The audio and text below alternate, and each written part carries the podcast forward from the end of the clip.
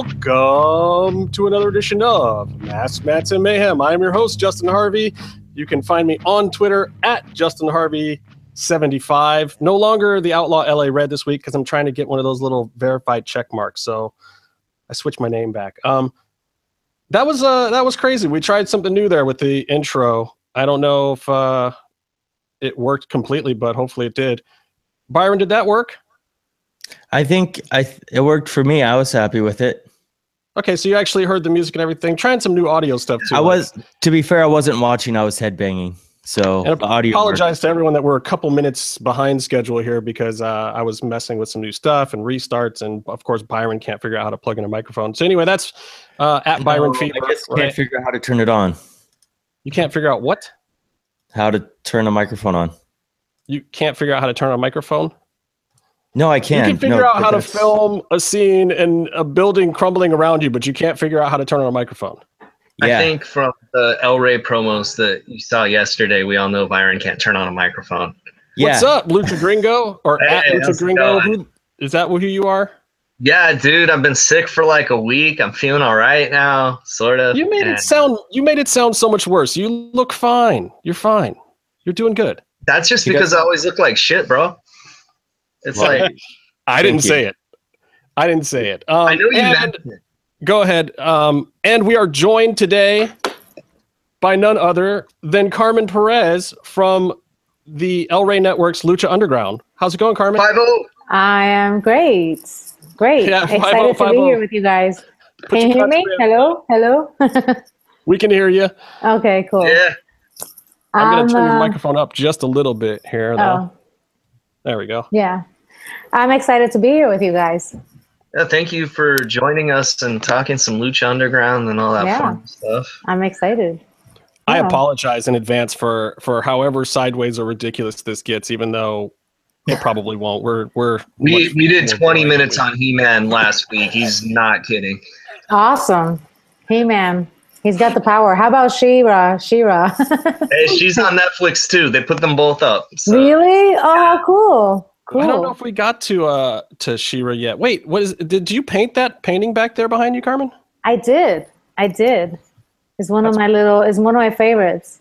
Oh, that's awesome. I had to put it there. I'm sorry. I had to show off my little painting Yeah. here.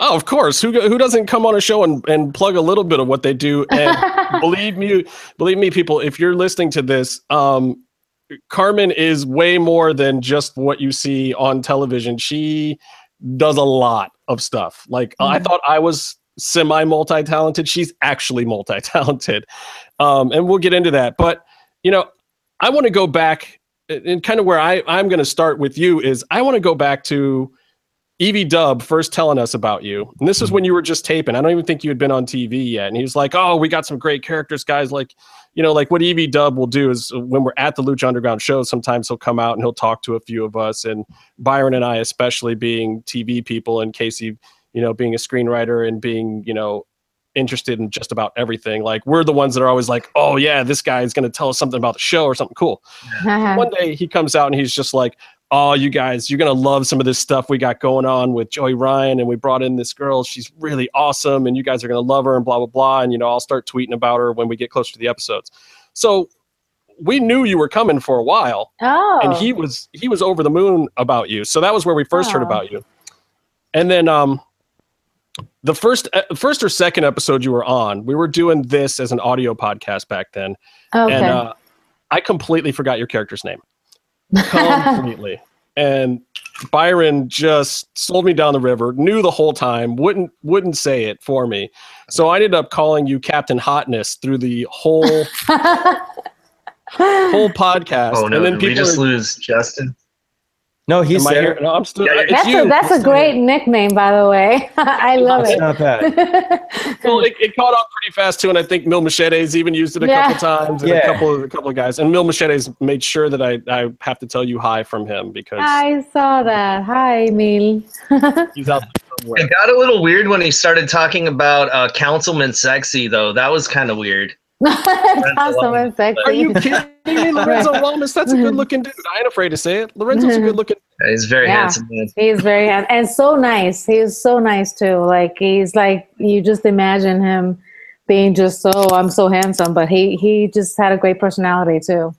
It's really And he was the renegade. Come on. I know. Yeah. yeah.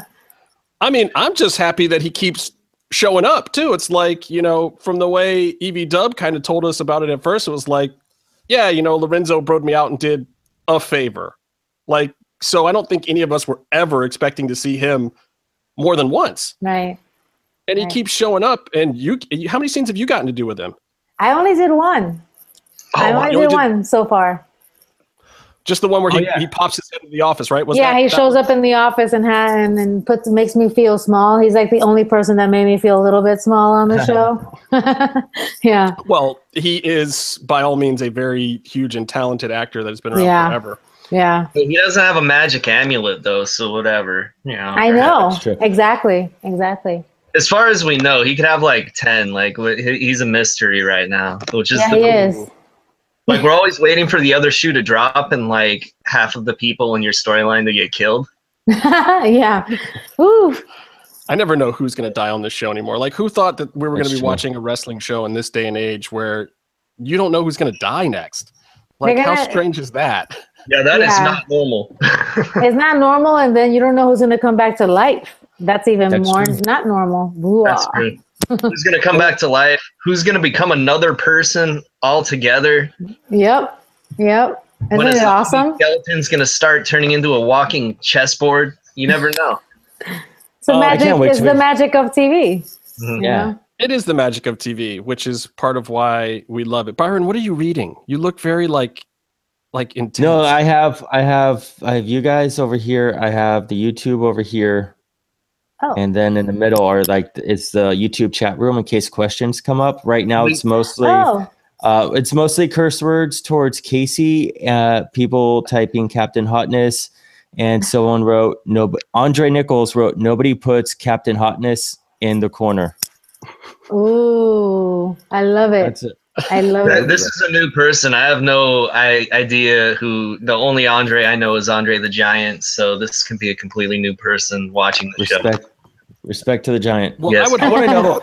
I, I want to know what's going to happen with the with the amulet. Oh, we'll get there. We'll get there. We'll get to more When? Lucha Underground. Don't don't ask for spoilers. No, I just wanted. I just want to know when we're gonna find something new out. Whatever. Oh man, you Uh, did probably when the show soon. comes Hey, back I was just of- I was just as surprised as you were, but we can talk about it later. It's okay.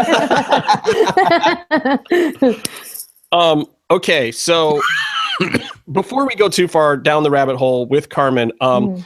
I do have to take a, a brief somber moment. Uh, I lost a good friend this week who was a camera Mm. operator that I worked with on several of, of the shows that I produced on and worked on. Mm. Um, Steve Snapper Robinson, great dude, just one of those nice all around guys. And I hate starting the show off with these sad things because we lost way too many people in 2016. Yeah. Um, and also Mary Tyler Moore this week, which, uh, believe it or not, when I was doing comedy writing, um, had been a huge influence on me. Not even because of Mary Tyler Moore show, but because of Dick Van Dyke show. One of Hmm. the big inspirations for me as a writer of of what comedy is. Like you go back and watch it now, it's all cliches, but they're cliches because those guys did them first, and everybody else had to to copy it afterwards because it was so brilliant at the time. And you know, guys she also did. familiar with- Are you guys familiar with uh, Mary Tyler Moore's wrestling connection? at all? No, what's Was that? she gonna wrestle Jerry no, Lawler? what? Okay, so she's a, a fan.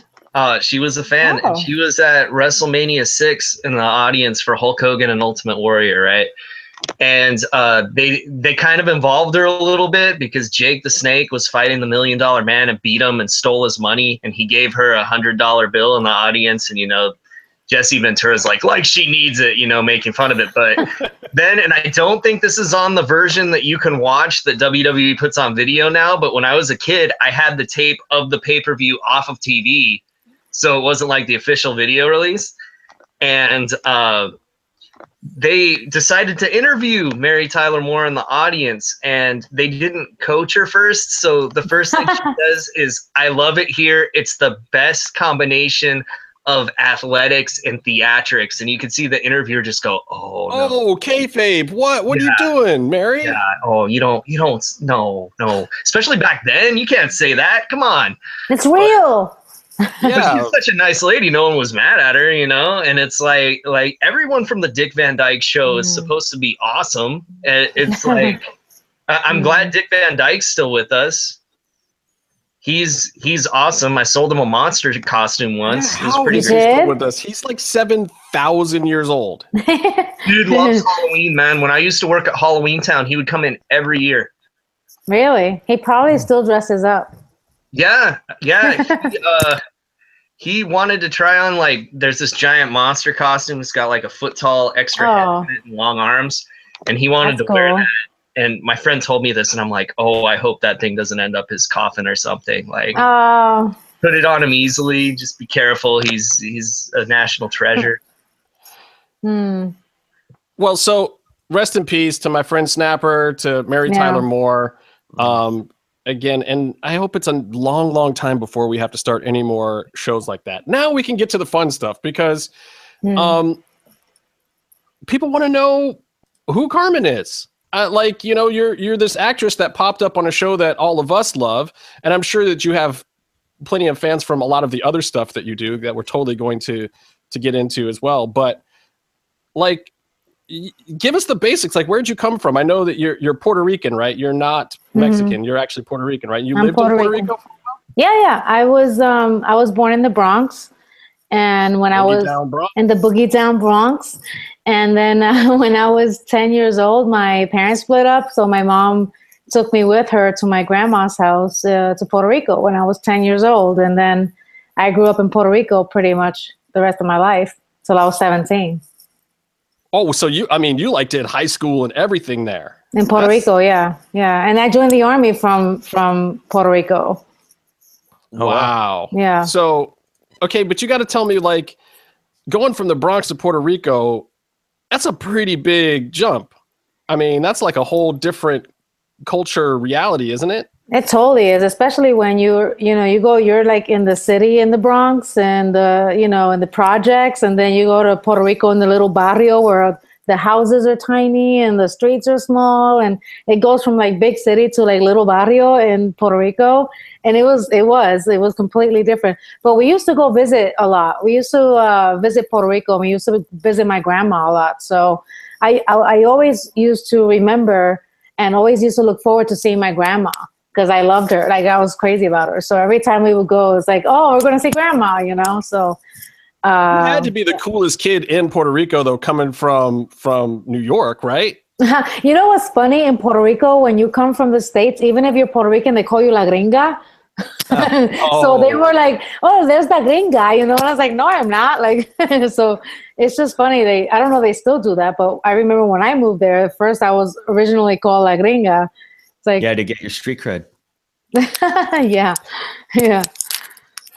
Um, believe me, I understand that. I I don't get full credit for anything being mixed, you know, racially myself. It's like I walk into a room with black dudes and I'm the light skinned guy. I walk into a room with white dudes, I'm the black guy. It's like I can't win. And then you look Puerto Rican too, so it's Oh, like uh, I'm sure you've gotten that as well. Uh, yeah, I lived in Orlando for a while, and Yeah. um, boy, I was at uh, uni- or no, I was at Disneyland Pleasure Island when they had like that island of of bars, Yeah, and I went to a big pun concert, and um, and it wasn't even a big deal because I had a girlfriend at the time, but like the the four hottest Puerto Rican girls in the universe came up and started talking to me in Spanish.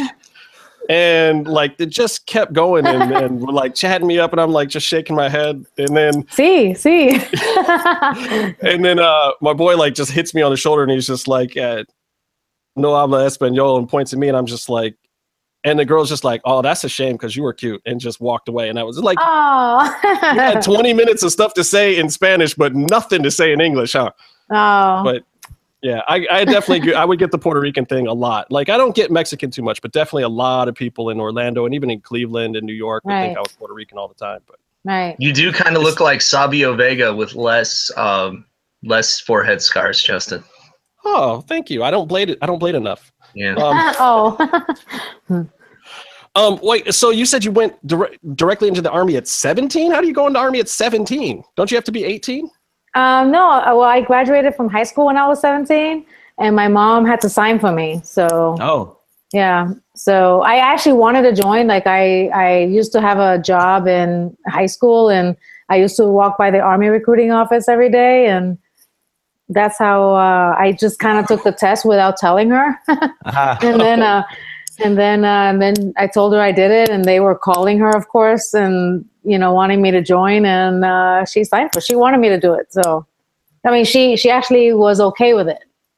Now, so you said you wanted to do it, but was it for the opportunities? Was it patriotism? Like, what was kind of the what was the catalyst for you personally to to want to do something like that?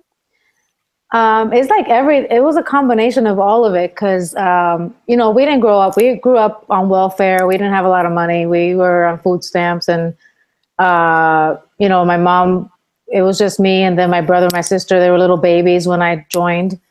Um, and I, I just, nobody in my family at the time had been to college and no, and I didn't really, you know, the school system, at least in the school I went to, they didn't have, uh, advisors to tell you how to join school, go to college. And I just didn't, I just thought, okay, if I join the army, I can go to college, I get to travel, and I, you know, and I can figure out what I want to do with my life uh, then.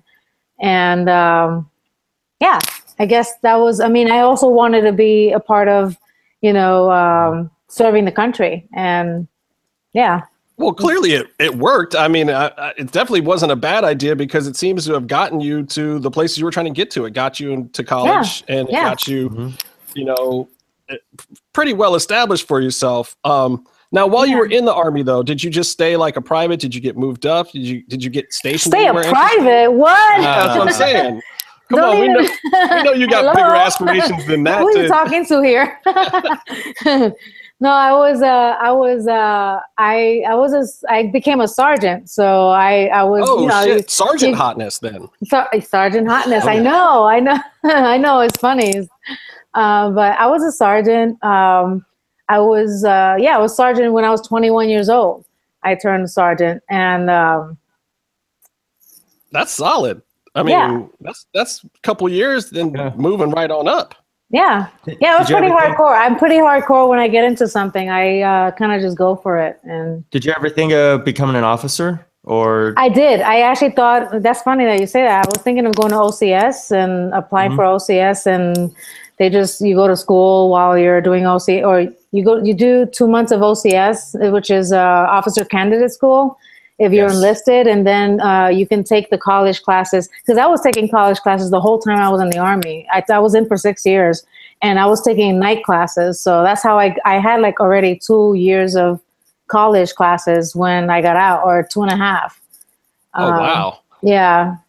that's and- Where did you Where did you go to school? Um, well, I finished. I got my bachelor's degree at George Mason University, and because I was stationed in DC. Mhm. And what was cool about DC was um, I ended up getting a top uh, top secret clearance. So I ended up working at the Pentagon. Nice. I worked at the Military District of Washington, and I was actually doing financial stuff that I really can't talk about much, but it was really, really a great experience.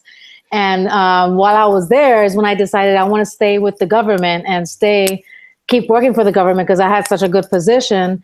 And uh, so I started studying government and international politics, thinking, you know, that's where I wanted to keep going. And to become like the next Madeleine Albright or something. At the time, she was the Secretary of State. So Well, it sounds like you you Yeah. could have done that. I mean, that's that's a pretty impressive resume for anybody who's out here in LA. I mean, most of the rest, Yeah. of us, other than Casey, who's got real degrees, are just like on some half a degree trying to do something cool. And but you like have actual qualifications for real things. Yeah, but then of course I came out here and became an actress, and I'm not using any of it. Yeah, Um, but that's still but that's still cool because you know how people think about actresses and it's like oh you know you waited tables for five years until you know somebody found you for something and like you don't have any other skills or talents like people make those false assumptions about people Yeah. all the time and they don't know that like no there's something deeper here like you you served in the military you know you have a degree you could have been you know running half the country um you know that's Yeah. that's pretty cool in my opinion oh, thank you.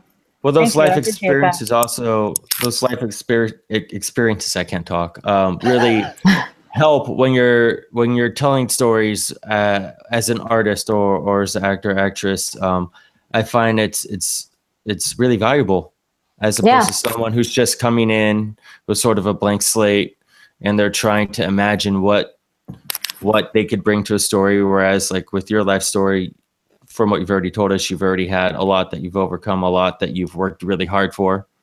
I mean, did that Yeah. make Absolutely. you more resilient for dealing with Hollywood, especially? I mean, like you know, having a, a you know a not privileged upbringing and then going through the military service and working hard on your degree. Like, does that give you more oh, resiliency yeah. out here? Because Absolutely, because you're rejected every day. You know, like when I, you know you're you're an actor and you you bust your your ass like studying. You know, you're like working on this character and you go audition and then you don't get the part or you almost got the part and then you're re- it's rejection after rejection until you get you know a few parts here and there. So um, I think uh, the military and just my whole life, I've always worked hard. Like I've always studied hard. I've always worked hard. I just that's been my personality. So, um, but the military, I think, being in the military and coming out here to Hollywood, it makes you kind of deal with the BS a little bit better. You know, the Hollywood stuff and the the noise. You get to cancel out the noise a little bit better than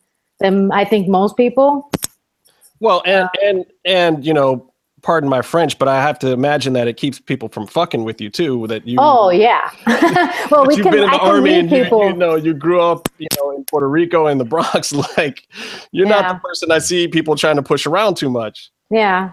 I look very sweet, but you can't push me around. Yeah, exactly. it's like, uh, yeah, no. I like to be a fly on the wall when somebody pushes you just a little bit too far one of these times Ooh, see what yeah. happens. yeah. You might see it one day. I don't know. It'll be Casey. It won't be me. I'll, it Dude, might be. dude, It I might don't be mess on with the show. anyone You never know. I don't Oh, mess with be great. anyone that's a sergeant. Sergeant Slaughter, bro. Come on. I don't want to get put in the Cobra clutch. right.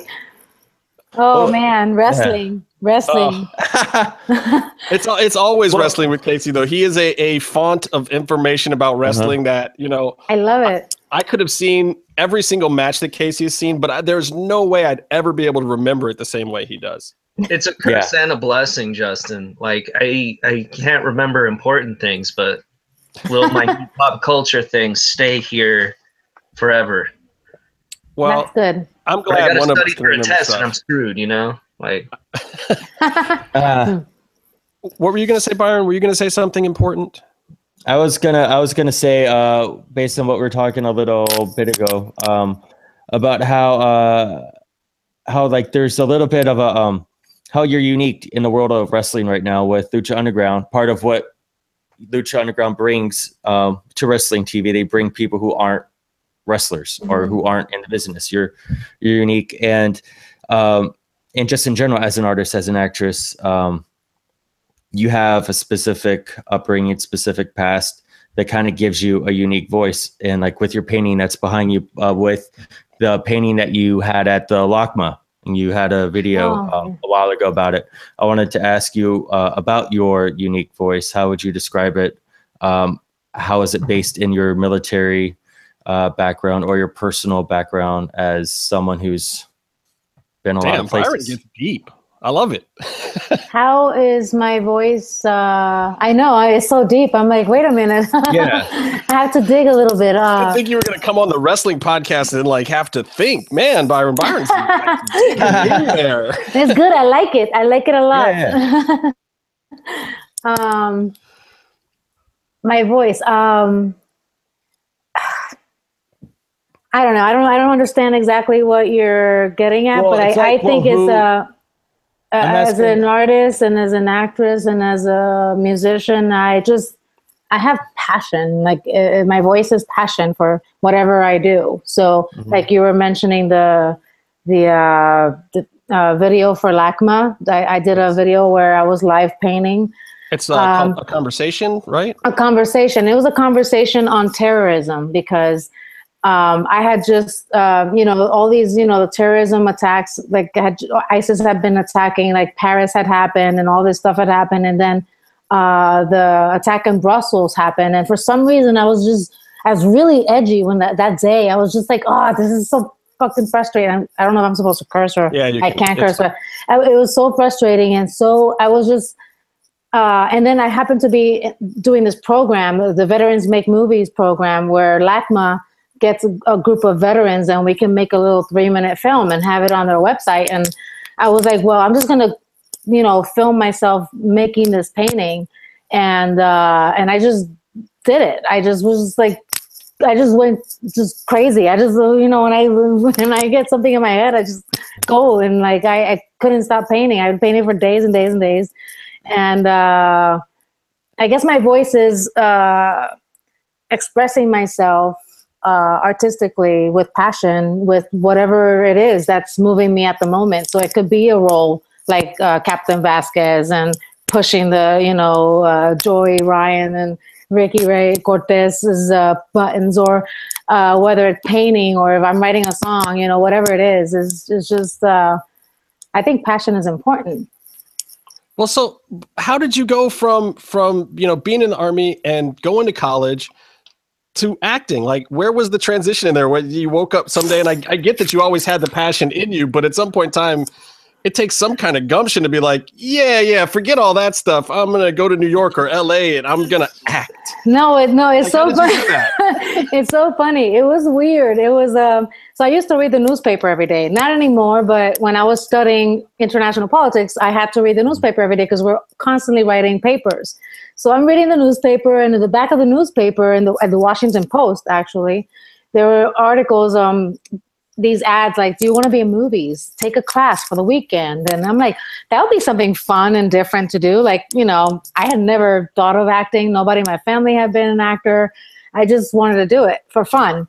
And that weekend, I went to this class. I paid like 150 bucks, and um, it was it was like this whole new experience that I was I, I, I got it. They give you they give you the scene, and you get to do the scene with these uh, with the casting director, and the casting director happened to be from Puerto Rico too, which is like I think the only casting director that happened to be from Puerto Rico, from Levittown. Like you know, he was from New York actually, from the Bronx too, and um, his family was from Levittown, which is part of Toa Baja, which is where I'm from. So I thought, okay, this is a sign. And he actually said, "You have a have you ever done this before?" I said, "No." And he said, "If if you ever if you continue doing it, keep in touch because I really you have a very natural thing about you." And I thought, well, this is crazy. Like I never thought of acting. You know, like I mean, it was just weird. And so I was still. I think I had another three months left of for graduating. And I thought, well, let me um, finish my degree. I'm going to finish it and then study a lot about acting and see what the business is like. And and J Lo was blowing up, Ricky Martin was blowing up at the time, like all the and Marc Anthony had just come up with his uh, crossover album in English, and like all this stuff was happening with Puerto Ricans, and I thought, well, I don't know, maybe I should just try it, and so I graduated, and then literally the next month I was driving out to LA and not knowing anything. I stayed in a motel with my savings for the first week, and like yeah, it was nutty, but it was cool. I'm here, you know. That's how I started. Well, so did you like? How long did it take before you started landing stuff? I started landing. I think like a month later, I did. I had a little part in an indie film. Like I'm crazy. Like I go in it and I'm like, well, how do I? How do I? What? Is, and I'm sending my headshot to every person. I was sending my headshot to production companies, and this is like before internet. So like you know, you just find the you get the directory or whatever. I found some directory at the library. And I'm like making envelopes with my headshots and le- cover letters with my stamped resume with fake credits. I was like not even union.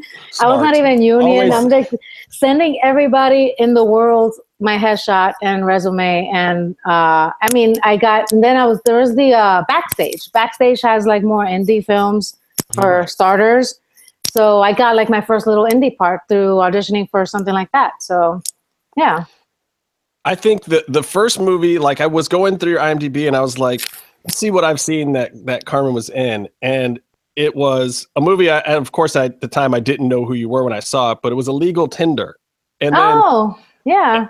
and then I remember very little of it, but weren't weren't you like a serious gangster with the drug dealer dudes in that movie? I was a killer. I mean, I had a gun. Oh, so this is actually a funny story because, uh, so in the army, as a, when you're enlisted, I was a sergeant, and uh, when you're enlisted, you only qualify with the M16 rifle and the machine gun. I mean, in basic training, you have the eight the uh, AT4, which is the bazooka.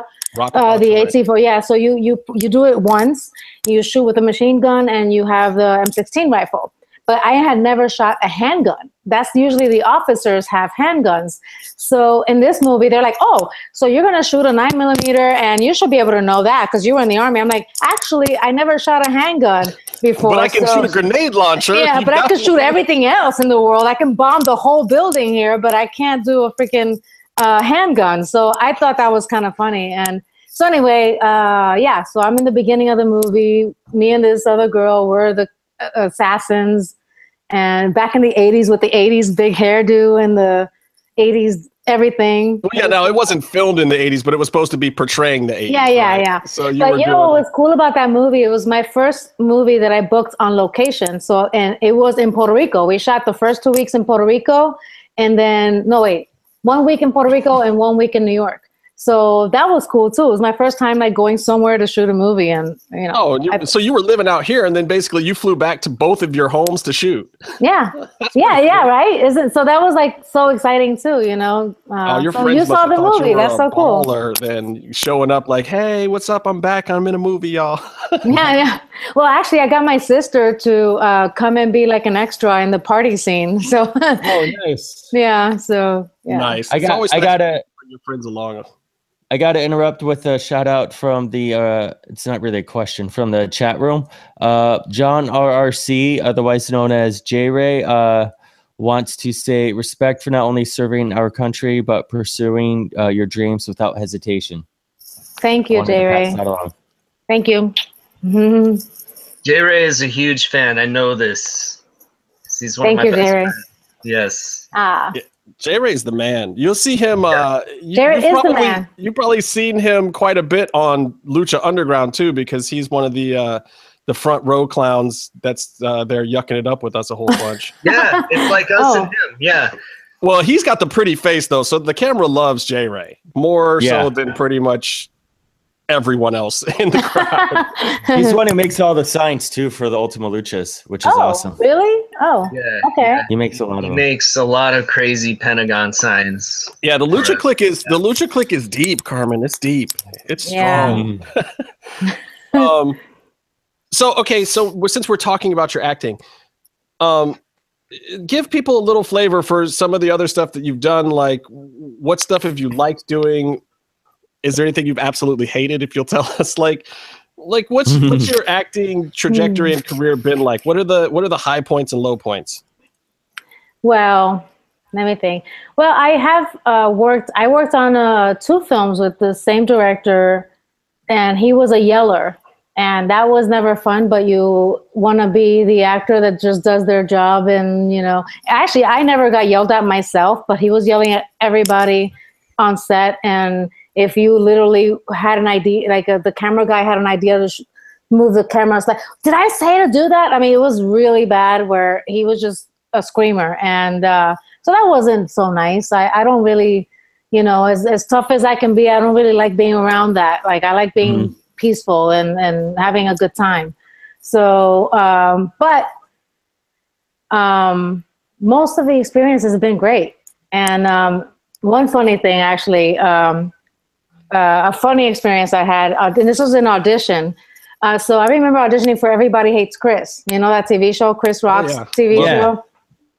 So I was auditioning. They were looking for this hot girl that she's getting out of the tickets in her in the courtroom, you know. And Chris Rock's mom is like getting ticketed for something minor, but this hot chick, just because she's hot, she gets away with murder, right? And uh, so, uh, oh, there's like 20 girls in the room, and everybody's like just beautiful and i'm like oh great like how am i going to do this like this is ridiculous and so on the spot i thought hello this takes place in brooklyn and i can do rosie perez no problem you know I, my last name is perez too and i just went ahead and did it and i decided to do it on the last minute And you know what? I got the pot. I got the pot. So anyway, uh, that's how I got the part. It was just crazy. You know, I did it, and Debbie Allen, who's a big choreographer, she Oh, yeah. was directing the episode, and um, she was there at the callbacks. I got a callback, and I just started off like, "Oh, hi, how you doing? Nice to meet you." And then all of a sudden, I turn on Rosie Perez vibe, and uh, it was like uh, she starts cracking up, and I'm trying to stay serious and like do my my thing, and and uh, and I got the part. So anyway, thank you, Rosie, for inspiring me. Right on. And I love Debbie that. Allen's huge. That's crazy. Like, was that intimidating at all? Like, she's kind of like, She's huge I to people like me, Casey, because I'm old. I remember fame. I was I was into fame when I was I wanted to go to the School of the Arts because of Debbie Allen. oh yeah, she's the she's. I mean, I was I was intimidated. Yeah, it was like oh she's, but she was cool. She was very cool. Like she was very uh she was focused. She was very. It's like Skip, you know, like very focused on set. We were just like, okay, we're gonna. I have a mission, and this is what we're gonna do, and like this is, you know, she was very cool and but very focused, and not much else going on. So so Skip doesn't yell at people. Is that what we're hearing? We I didn't, get him on the I didn't get any yelling going on. I don't know. if that happens, it's not when I'm around. Well, I we gotta, mentioned him like twice a week on the show, and he still hasn't come on. So have we ever even Ah. asked Skip? I don't even know if we've gotten to Skip yet. No, we're Get still to working on one of these. We'll beg him to come on. Stolman Oh, we didn't talk about exist. Stolman. it yet. Stolman is a myth. Stolman is not a myth. He somebody has to ring the bell. I've seen Um, it. speaking of- so- but you Speaking of, uh, ahead, Byron. funny- I'll let you talk. Thank you. Speaking of funny I stories like you. from I'm gonna let you talk. from uh, No, I'm not. I'm gonna cut you off. so, uh, what is it like to act with what we like to call non-actors, or professional wrestlers? What what is it like? You're to- talking about Joey Ryan, aren't you? Yeah. You're talking about Joey, aren't you? Joey uh, Oh. Cortez. Oh, Ricky can act. Well, so you're I'm talking just- about Joey. I'm talking to anyone specifically. These are all men who are much tougher than me, and I'm not gonna. Joey kick your ass. I'm sorry. I don't. I don't, be awesome. I don't want to lose a fight to Joey. That's for sure. But what's it like? What's Yeah. it like to act with them? It has to be very unconventional. it's it actually i i don't see it that way Yeah. i don't know. It's unconventional but they you know we usually have to work the lines and practice a little bit more than i have before but i love it. Like i you know i'm all about uh, whatever the other actor needs from you i believe that when you're acting Mhm. is a team thing. So uh, i might be the one needing more to run it more before we go on. And that's just how it is you know and uh, and i think uh, in this situation usually they want to work on it a little bit more. And i love but i love it. Like so i, I to me it's not unconventional. It's like every actor is different. Some actors don't want to practice at all. Like they're like no leave me alone. I don't want to talk. And Well, You know, I, would, just- I would think that those guys got to feel like they have to step it up because they're some of the few guys in the locker room that are in scenes with an actual actor. Ah, You know, but they do great. Like I think they're doing great Together. But yeah, I mean, I think they do great too. But I think Yeah. maybe you're probably bringing them up. You know, you're elevating them because you're you're the pro in the room, right? You and Skip, when you guys do those scenes, are the guys that that have done this stuff before, and they've done wrestling stuff. I'm assuming, though. I yeah, don't know but what don't you think? Don't you think? Uh, to me, wrestling uh, has a little bit of uh, acting involved. I think uh, your character when you get into wrestling a little bit, like there's a. a s- I think actors, you know, you you uh, embrace some kind of some part of yourself that is that that role, and I think that's what wrestlers do. You know. I agree. I just Yeah. I, I just wonder at times like and I've heard I've heard some of the wrestlers say this before is like they can go out in the ring and cut the best promo in the world feeding off of, you know, 40 fans to 40,000 fans like getting that vibe and they get used to it as scary as it might be at first but they get used to acting in a different kind of way but then they right. get backstage and they got a guy like Skip there and then a professional actor like yourself in the scene and and there's just lights and crew around and it becomes a different thing like you don't No, it get the is. same Yeah. you don't know if it's cheesy or if you're coming off right and i'm just thinking like well at least they got carmen in the room because then they can bounce off of her and she can be like no, no you need to you need to run that back yeah, no, we've had a few times here and there, but they're, you know, usually we run it like a decent amount before we go on, you know, uh, for the most part. So, so are those two especially are they like cutting up a bunch when you guys are doing scenes like joey strikes me as the kind of guy who is definitely always on and and kind of cutting it up and having a good time oh yeah, we, I think we all, we always have a great time. Like uh, we're serious when like we're actually shooting, but it, it they're awesome. I love, I love, love, love working on the show. Like I think it's it's one of the nicest, best crews I've worked with. Like and you know, especially with the actors, with Joey Ryan Um, and and Ricky Reyes. Well, and these guys have mentioned uh, Skip. What's it like working with Skip? Like, you know, is is his process that similar to like working on a feature, or is it more? Yeah. approach more like a commercial, or like you know, what's what's his kind of directing process with you guys? He's very um I he's very prepared. Like I love working with him too because I'll come in and like the thing is with uh, lucha that's a little different than other stuff is that you don't get the whole script. You just get your scenes.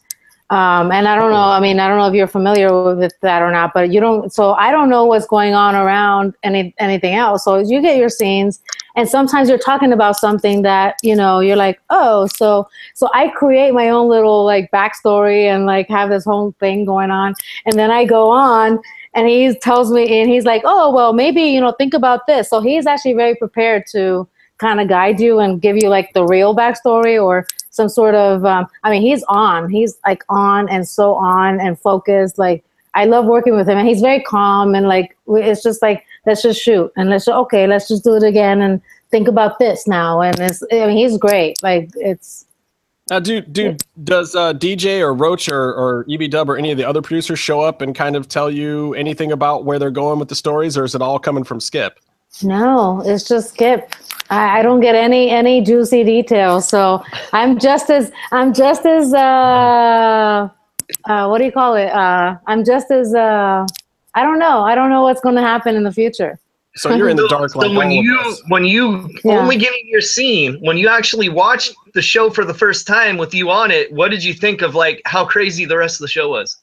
I was, yeah, I thought it was crazy. Yeah, my, my, uh, but you know, what's funny is like my stepdad used to watch Lucha Libre every Saturday, every weekend when back in Puerto Rico. So, uh, I know how crazy it can be, but Lucha Underground is like special, like it's different, it's better, it's like better wrestling, better overall everything. Like I think so, but I was like, whoa, like that's crazy. And when I went to the live show, you know, there's a lot of blood. And like, I remember the first time I went, there was like blood everywhere. I'm like, oh my God, this is crazy. Like, I had never seen that. So, uh, yeah, it, it's, it's, uh, Well, and the first time you, you went to a live show, and then I think Eric told me the next day, was like, dude, should have been here yesterday. I would have, I would have introduced you guys to Carmen and blah blah blah.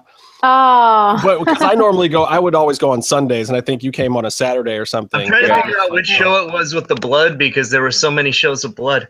Oh, uh, it's hard to tell. actually, you know, the, okay, so I did one show that had the blood the first time. And then the second time was when, uh, what's his name? Like totally cut himself like on the wrist where he, they had Yeah. to take him to the emergency. there They had to reshoot that. that. Yeah. That was the, so the it's cop both times times that I went, it was like massive blood and it was like craziness. So Yeah, that was definitely the time that that Eric was rubbing it in my face because I showed up the next day and he was like, "Dude, why were you not here yesterday? What is wrong with you?" And I was just like, "What are you Uh. talking about?" It's like Matanza's punching through windows, and Carmen was here, and like all this stuff was going on. I would have had you like, "Hey, like man, this stinks." next time I'll tweet that I'm going and I'll make sure no, you're I think you, I think you even Yeah. did that time. Oh, I did. think you yeah. did Just, that just go just go both days. Well, I yeah, dude, the, the, a whole weekend of of Lucha Underground is that's a It's lot really- for an old Ah! man. I'm an old, old, old man. Yeah. You don't look old. I'm trying my hardest Thank not you. to, but when I take I the mask appreciate it. off, it's all oldness. She was talking about Byron and I have a birthday on the like the same day, but his is like It's ten true. years. Well, we're not the same age. mine. Yeah, no, you're Very like, obviously, we're not the same age. Yeah, me and Byron went to high school together. He was a teacher and I was a student. No, no, no. so it's like generation and generation and generation. yeah. I'm the Everyone thinks youngest I'm the young one one, out of the but three of us. I'm, I'm no, do they? Do they? yeah, yeah, they do. They do. Brian. Uh, do they? It's funny how that that works. Um, so okay, we're talking about you you coming into Lucha Underground. How the hell did you get this job? This is like it's Robert Rodriguez's network. It's this Mhm. crazy Lucha Libre show. Um, so and you're Puerto Rican. You're you're not Mexican, which most of the wrestlers are from Mexico, even though a few of Mhm. them are also Puerto Rican. Hey, Um, shout out to Mil, Mil Muertes, bro. He's from Puerto yes, Rico. no, and Shout out. Catrina's Catrina's uh, Puerto Rican too, isn't she? No, but uh, what's her name? Ivelisse is. Eva Lise is Puerto Oh, Rican. yeah. Ivelisse, not Catrina, but Ivelisse is for sure. Are Yeah. you, are you and Ivelisse best friends? We're not. I only met her once, so. Okay. Uh, but she's cool, especially because Um, she's Puerto Rican. Well, so so how do you get this job? Is this like you know is I this on Actors auditioned. Access or something? Like how do you find this gig? no, my manager actually got me an official audition. They actually have uh, this great casting director. Uh, and my manager got me the audition. It was like a regular audition. You just go to the, you know, yeah. Well, you must have killed it because, like I said, Eric seemed pretty happy about it, and Ah, that's good. And- that's and if he wasn't, he'd be like, "Yeah, we, you know, we cast some parts," but he Yeah. wasn't. He and was- we don't know anything about them, you know. Yeah. No, it's been it it was it was yeah, it was a cool audition too. Um yeah. that's all. That's awesome because it's. I mean, I, I wonder how many parts they've done that for. I can't imagine that there's been a whole lot of open calls for Lucha Underground. I have to imagine you're probably one of the few, if not the only person that actually ever got called for a real audition for the show. Like everybody else. Yeah, like, right? Maybe. I don't know. I mean, uh, there's no other straight actors on the show except. I don't think Lorenzo Lamas had to Lorenzo. audition. Yeah, that would be great if he had to. Like um, Lorenzo, can you can you come read for our wrestling? And Yeah. Justin, I, I just want to thank you for continuing to kayfabe Dario Cueto as being the actual owner and not another actor. No. Why, why would you even? Why would you even bring that up? Because I want to ask what it's like to work with him. If you, Okay, well, if you've had Why it- would you want to work? How, what, what, what's it like to work with a man uh, of Class and grandeur. Yeah, Get it right. this Grandeur. time. Class and I have never done a scene with Dario Cueto. I'm supposed to. I'm supposed to. Like I, I, in my, uh, Captain Vasquez wants to. She can't wait to get her hands on Dario Cueto, but it hasn't happened yet. that was us trying to sneak in some like spoilers, but you got, you got Dun, it. dun, dun. Yeah. we don't want we don't want spoilers because then Okay, we well, have well then let's ask in a, let's ask in a non-spoiler way then, Okay. as I chew the olive from my coffee. Was that an olive? I was actually thinking, is that like a lollipop or? No, I'm not. See, don't too much. This is um, I'm drinking from our Mask Mats and Mayhem coffee mug, but uh, it's a martini. So It is nice. yeah, it's, well, cheers. it's not classy at all. It's it's so not classy show. Martinis in a coffee mug, but we don't then we don't have MMM show branded martini glasses. We have to. you fix might that, have to. Yeah, you have to fix that. That's our next Teespring um, limited edition. Oh, Yeah, merchandise. Starly, nah. get to work. Um, hey, I want one of your mugs or one of your shirts or something. Can I get one? We will definitely get you a shirt. The way we do them is really weird because we don't have regular merchandise. We do this company called Teespring where we design it and create it, and if you sell a certain amount, then they actually fulfill the order. If you don't sell the amount, they don't even fulfill the order. So then, but then when you do the order, that's it. They're gone after that, and the only way to do Oh. more is we have to release it again, and we have to meet a certain quota. wow. Okay. We're not sitting on boxes and boxes of shirts Right. because That's you good. know we're not as famous or cool as you know like you or the the wrestlers or whatever so Mm. it's like we're not going to sell 300 shirts a month we're going to sell four so why do these huge runs but definitely the next sense. time like, i got shirts sitting here for ev dub and dj that uh Mhm. Cool. that we we thought we were going to be seeing them soon and because we thought lucha underground was going to start taping again Well, we will find out when they start Uh, taping again. Yeah. you know, and, and EV Dub last week, he, he didn't seem worried. So I feel good. I know a lot of other people don't feel good, and there's so much drama going on with talent and people. Like, what's it like for you? I mean, you're you're not working twenty four seven on Lucha Underground anyway. So, Mm-mm. are you are you cool with waiting a couple extra months before you get to go back? Yeah, I'm not cool. I like to work on the show, so of course I I'm like not cool about it, but I have to be cool about it. You know. Well, I mean, I'm uh, sure it's tough for everybody. It's like I thought I was going to be working in spring, and now I know. might be working in fall. Yeah, yeah, no, it's it. That's but that's the nature of uh, the acting business. You, you know, it's happened before. You just think you're gonna shoot now, and it takes like another five months or three months or whatever to, yeah. Well, see, I think honestly, you probably understand it a lot better than the wrestlers because the Mhm. wrestling business is like, okay, I booked my indies or I'm working WWE and it's going more than I even want to be there, Right. you know, or you know they're going back and forth from New Japan to Ring of Honor. Like, I don't think they get it. Like Byron and I, as as you know, reality show producers, even it's like you got a show, you're working, you're working real hard for three, four months straight, and then you have nothing right. Right. and then the next show you were supposed Yeah. to be on gets pushed or it gets retooled or so, you know like and you yeah, have you're used to it. Yeah. Yeah. yeah we have The show I'm on now was pushed three months. oh and byron was crying about it I was a little salty. I was salty. At I wasn't, you I guys- wasn't crying. I wasn't crying. I was just you weren't crying you were cutting onions Trace, you, you wouldn't have got to do that if the show was back on, Byron. if what?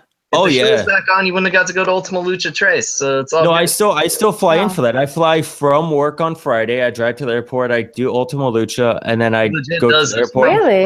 And then I he's go to working the in florida after. by the way he's not like working around the corner he he's flown in for lucha underground shows from florida from his job Wait, what? you serious? I didn't know Mhm. that. Oh wow.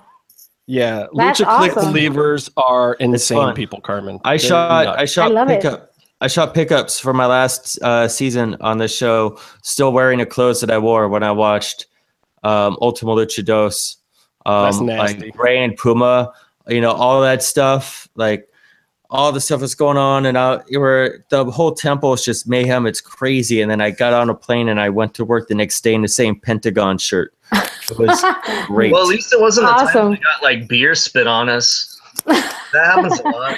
That's Ooh. just nasty, Yeah. man. Like, What? like they sell shirts, you know. Buy a shirt, dude. Like, get a clean shirt.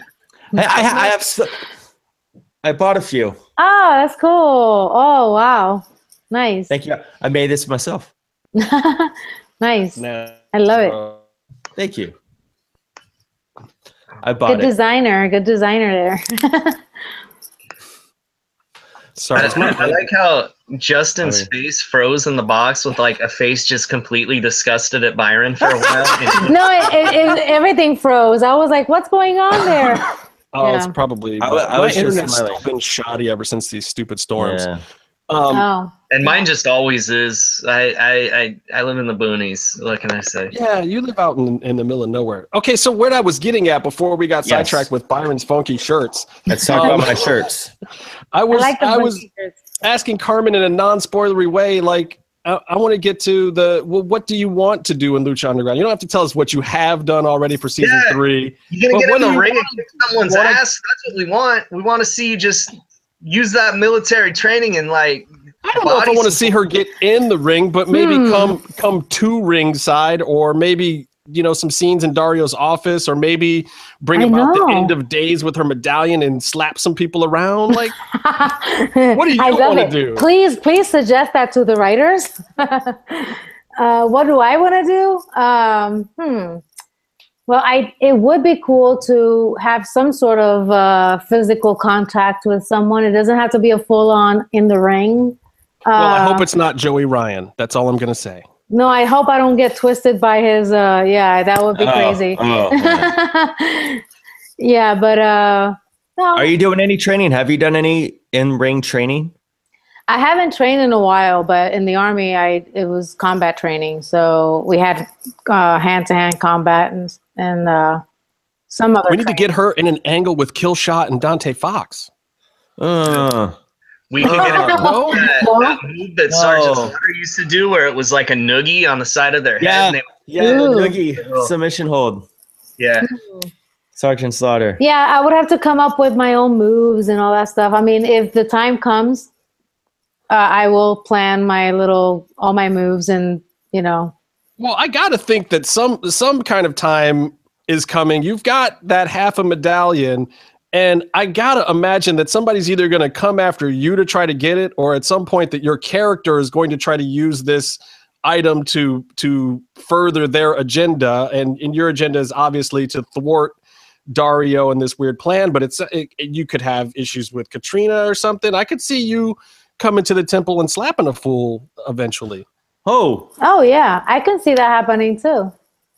Yeah, steal back that other part of that Friends Forever heart medallion and put them From together. to Catrina.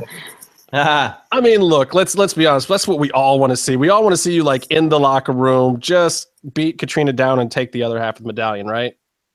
That's what everybody wants to see, right? You're you're in for a little surprise. I What? hope it's a good one.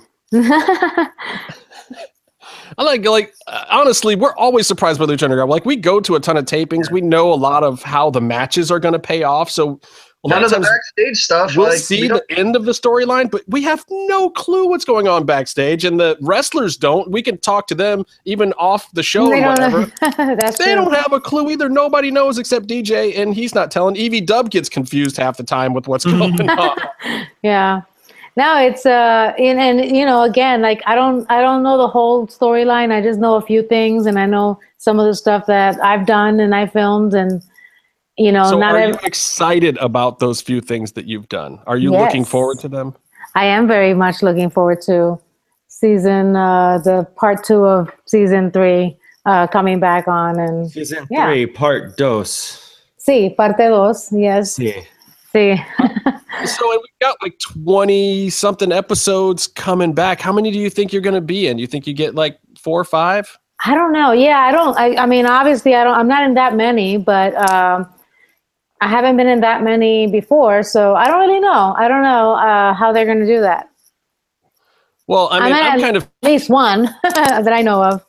And in the way they're setting it up on the show, like I feel like there there's some good stuff coming for for Joey and Ricky. So I gotta Mhm. assume that that's going to mean that, that there's definitely some some time for you to Yeah. still be involved. Though Ricky didn't uh, fare so well last couple times we've seen him at the temple on the show.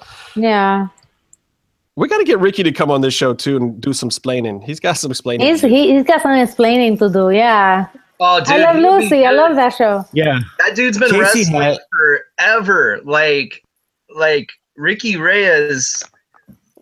It's got to be since like the late '90s. That dude's been wrestling. I think. Like, Really? yeah, Oh. like he's been wrestling since he was like a teenager. Oh wow! He looks like a teenager now. I know, right? He Hey, does. He looks younger than I look. He may be a vampire. I've never seen him during the daytime once in my whole life. Okay, so and that's the co- that's the question we probably have to ask Carmen because I don't know what exactly the medallion implies entirely, but it seems like your character's like 200 to 1000 years old. What made you think that? He could have just found the medallion, dude. She could have been like walking down the street and said, no, there was a scene where No, like there was a I scene- was just like given the, the medallion, Yeah, but which was like uh, 1000 years ago. It was like Aerostar long ago. yeah. You should have seen the people confused if that was supposed to be you as a kid or not. These Like, are the people same confused. people Yeah. that thought Yeah. Vinny was eating a You didn't- burrito. Yeah. I just I just want to say that I don't I don't think we should be asking Carmen how old she is on the show because the last time someone asked uh, or got uh, podcast information about how old someone was on Lucha Underground, they got fired from Lucha Underground, and I don't want to get fired from being. Yeah, a but that was before there was any Oh. implication of that character being older. We've seen her in the past. I just I just don't want to MVP this, you know. All right. MVP ourselves? Oh, okay. I Don't can't MVP say, ourselves. but I just know, uh, you know, you can think whatever you like to think. Well, you know, my my whole take on this from the get go was, um, I really wanted Chris DeJoseph to write some hot women onto Lucha Underground that were less than 200 years old. No, okay, was, a little, a little more normal. Yeah, okay. He, said, he did say between Game of Thrones and Lucha Underground that it was messing with his head a little bit. I remember yeah, that it's a on little, it's a little I fetishy. His thing with with like not older women, but like centuries older women. Yeah, that's a that's a problem, huh? I, I heard DJ Is that was- rolling? Is you got a rolling? Oh, Rosie's back. Yeah, you got a rolling with that? No, that was more like Scarface or That was something. I don't know. was Oh, a little sorry. more Scarface. I love that. I thought it was what do I Dario. know? Yeah. Say do I hello to my little friend, huh? Um, all right. So, No. so Carmen, there, there's this, there's a huge thing that we have not talked about yet, Yeah. and it is a huge part of your life, and it's another one of these crazy mysteries. Um, we talked a little bit about your painting, but I still kind of want to know how you got into that. But I also, but you're also a musician, and if you guys haven't heard it yet, Carmen's got a new EP out, and um, she's a talented singer and performer as well on that front, which is ridiculous. Like how how how do you do all these things? Where'd you get this skill from? Um, uh, I don't need, you know, my dad's a musician. My my dad's side of the family, uh, my dad's a bass player. He used to play bass in salsa bands. My d- uncle's a saxophone player. Uh, they both play guitar. My grandpa was a player. So I grew up with music, but I didn't know. I, I just just sing for the family and not really think I was going to pursue it as a career. Um, and my mom actually is a she can draw really well so she's a i mean she never pursued uh, arts but she draws better than me actually. So i got obviously a little bit of both of their things and i didn't think i was going to pursue any of them. I used to draw as a kid little cartoons and little i used to make up my own little caricatures and but i didn't think uh I was gonna do it. Like it was, you know, it's just. Uh, so it's just all things- genetics. That just means the rest of us are all completely screwed. I mean, it's no, just good no. I mean, I had to work. I had to work at it. Like it's not like songwriting. I've learned to songwrite. I had to practice, and I had to like work at songwriting and and structure and singing. You know, I don't think uh, it's you know finding your voice as a singer is a whole nother thing. That you know you could be a a good singer or an okay singer or a decent singer, but finding your voice as a singer and like what what works better for your voice that takes time and work and practice and stuff. well, it also takes money to record an album too. Like, where did this come about? Did you, you? This isn't the first album you've done either, right? Like, how'd you get into actually being a recording artist? Um, well, I was an actress when I got my first. Um, I was an actress, and I got a deal with a dance label. Um, and I we ended up releasing two singles that I got in the charts. In the there was dance dance music, so it was very EDM. Um, and uh, we got in the charts in Billboard and the UK pop charts, and um, so those, uh, you know, I had to spend money with, even though I was with a small label, I had to spend some money to pay partial for part of the producers' fees and stuff like that. Um, Which is fairly standard, by the way, especially Yeah. if you're not a signed huge artist that people Right. don't know. I Right. did music when I first moved out here and was Yeah. a recording engineer and what kind of music were you doing? New metal. Really? My first my first album that I really worked on was the very first Papa Roach record. I'm dating myself now for sure. Um, and then I worked on Alien Ant Farm, and I worked on uh, uh, the Come My Lady, Come Come My Lady guys, whatever the hell their name was. and Uh, Sugar I know that, but I, I, Shout out Uh, Helmet. Helmet rules. Coldplay. Yeah, I didn't work on the Helmet record. That was the Oh. record I didn't work on. oh, My friend Dan. my fr- Oh, oh. No, well, I was the I was the assistant manager at the studio then, and those guys were really awesome, and Page was really awesome, but I was not. Like I was assistant manager there when the uh when the first Linkin Park record got made too. Like this oh, is cool. late late nineties, early two. I'm going to say early two thousands to make myself not sound too old. That's Um, awesome. Yeah. and, and I worked on some pop R and B stuff too. I was the uh, Pro Tools guy on like the Krystal Harris uh, Supergirl song and some other stuff that one of the Backstreet Boys produced and worked That's with cool. Ever Everlast and a couple of those guys. But that was like three careers ago, and and the, but the music business is hard. Yeah. TV is TV is way better than the music business. This is this is a hard industry. you, when you're making TV is easier, but when you're trying to get a TV job is hard. I think. Um, but you know, did the album. The album took three years though. It was like uh, because you know when you can't pay someone what they deserve to get paid. Uh, they have other things to do that pays them their bills. So it took three years, and I was going to music school because I actually wanted to learn music theory and uh, like actually know what I was doing and become a better songwriter and and work on my voice. So I actually was going to music school under this program that I had to audition for this. Herb Alpert had a program at LACC in LA here, and uh, so I did that program while I was doing the album, and I was taking 17 units in a semester, so I was going crazy. And uh, anyway, it took three years. Did that. It was kind of more experimental.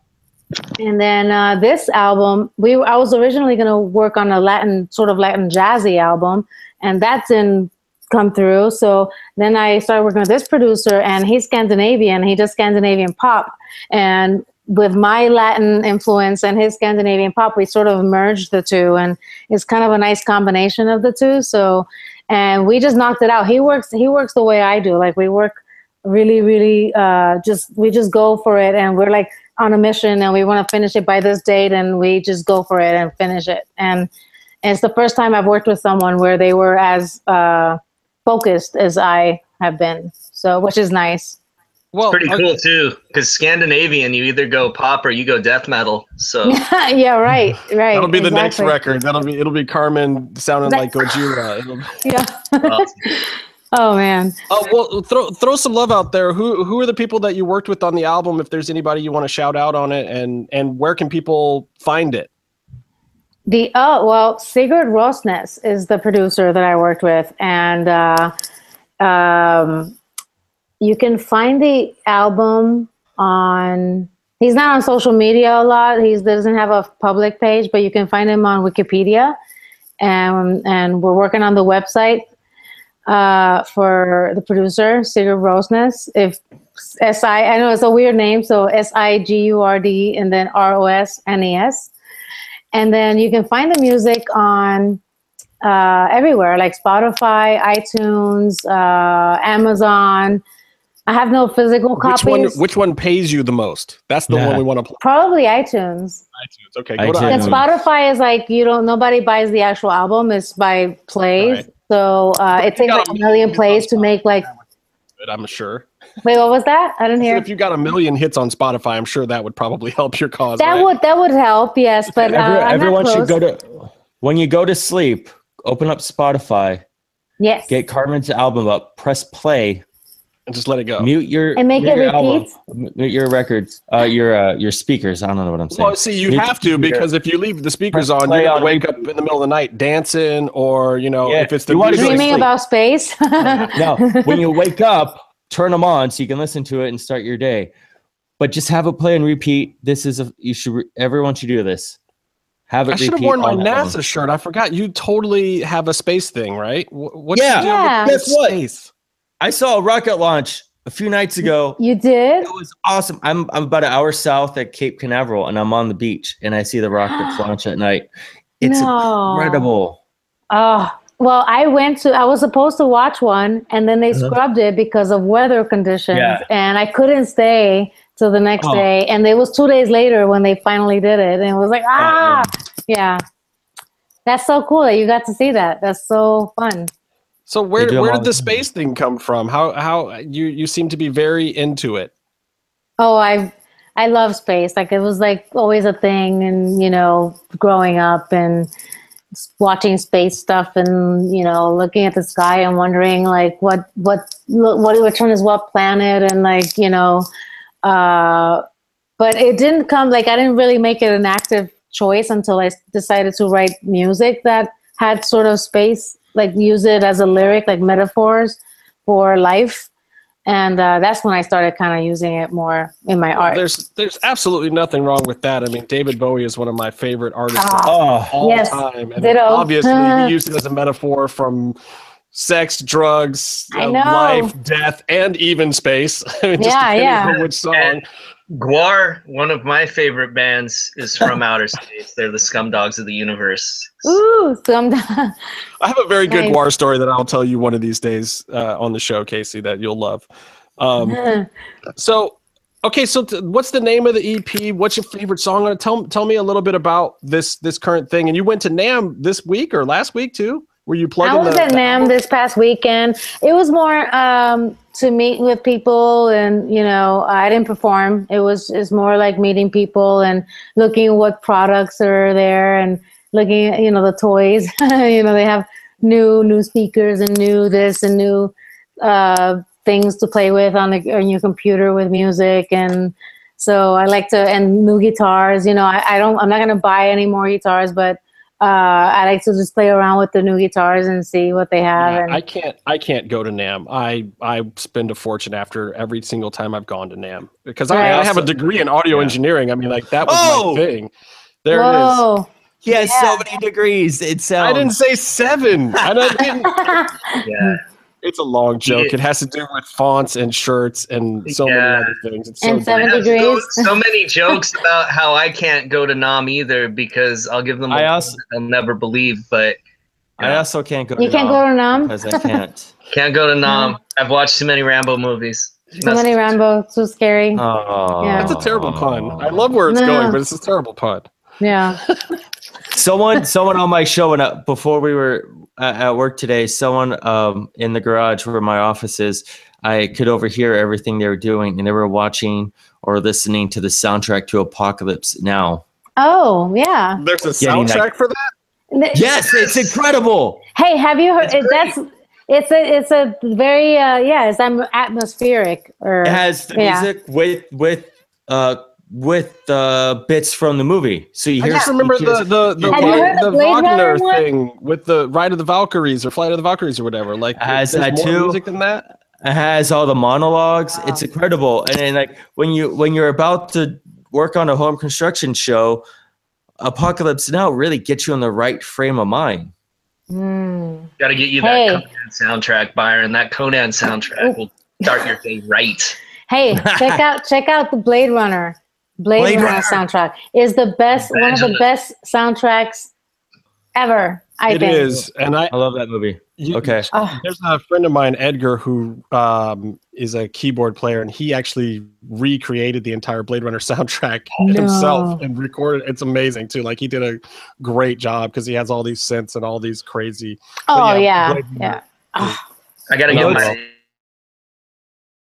my uh, nerd shout out to Goblin, some Suspiria, some scary shit that will give you nightmares I for thought life. you only listen to John Ah! Carpenter's music. Uh, know Hey, doing. hey, I did. My friend did tell John Carpenter he was a better uh, composer than John Williams to his face, and he Ah. Wow. left. I don't know if that's true, but. That's pretty solid. All right. So Carmen, can I play one of your videos? Do you I would like to play your new one. The the what is it? Love I, I love the way you kiss. Sure, Yeah, whichever one, whichever one you want to play. Yeah. I want to try. I don't want to try doing this because we've never we've never done this on this show before, and I don't know if I can. Um, Oh. we pulled off the intro thing, Yeah, so I'm gonna attempt something um, ah, completely okay. new and unusual here that I've I've never tried. But I think that that the viewers of this show will more than appreciate this particular music video. And you've made a ton of music videos, apparently, right? How many how many have you done? I've done I've done not everything is online, but I've done I would say 10. Not that many not as many as I'd like to. But I'm working on a music video or at least the lyric video for every song in this EP. In the Space Girl EP. Actually, we were just shooting 2 days ago we were shooting uh, Space Girl. Oh no, you went away. I'm still here, but Oh, I'm getting your. I'm getting your video ready. Oh, okay. Get it Yeah. ready then. he's allegedly getting the video ready. We we're not sure if it's gonna work yet.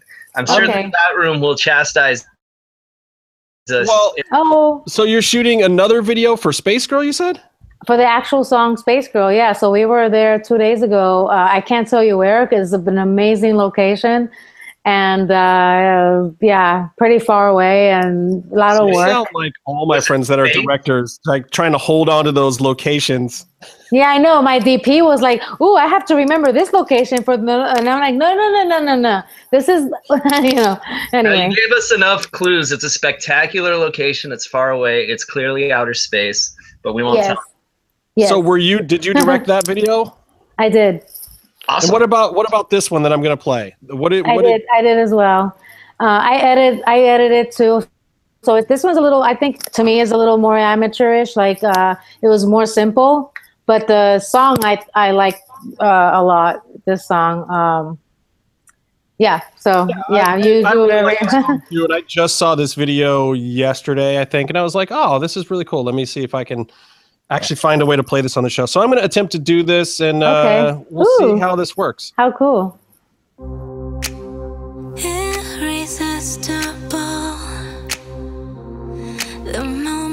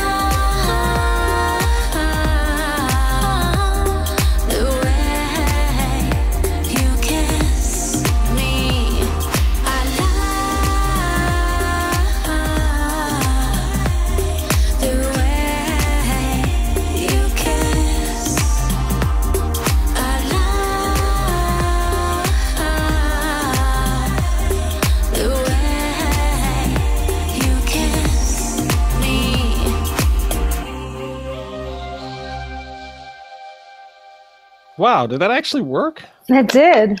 probably, probably Dude, not the great smoothest. review. Ooh, worked. rave, rave reviews from the chat room right now. That was awesome. Yeah, this Ah. is pretty lit. Yeah, from J Ray, Andre Nichols. Word, yeah, it's dope.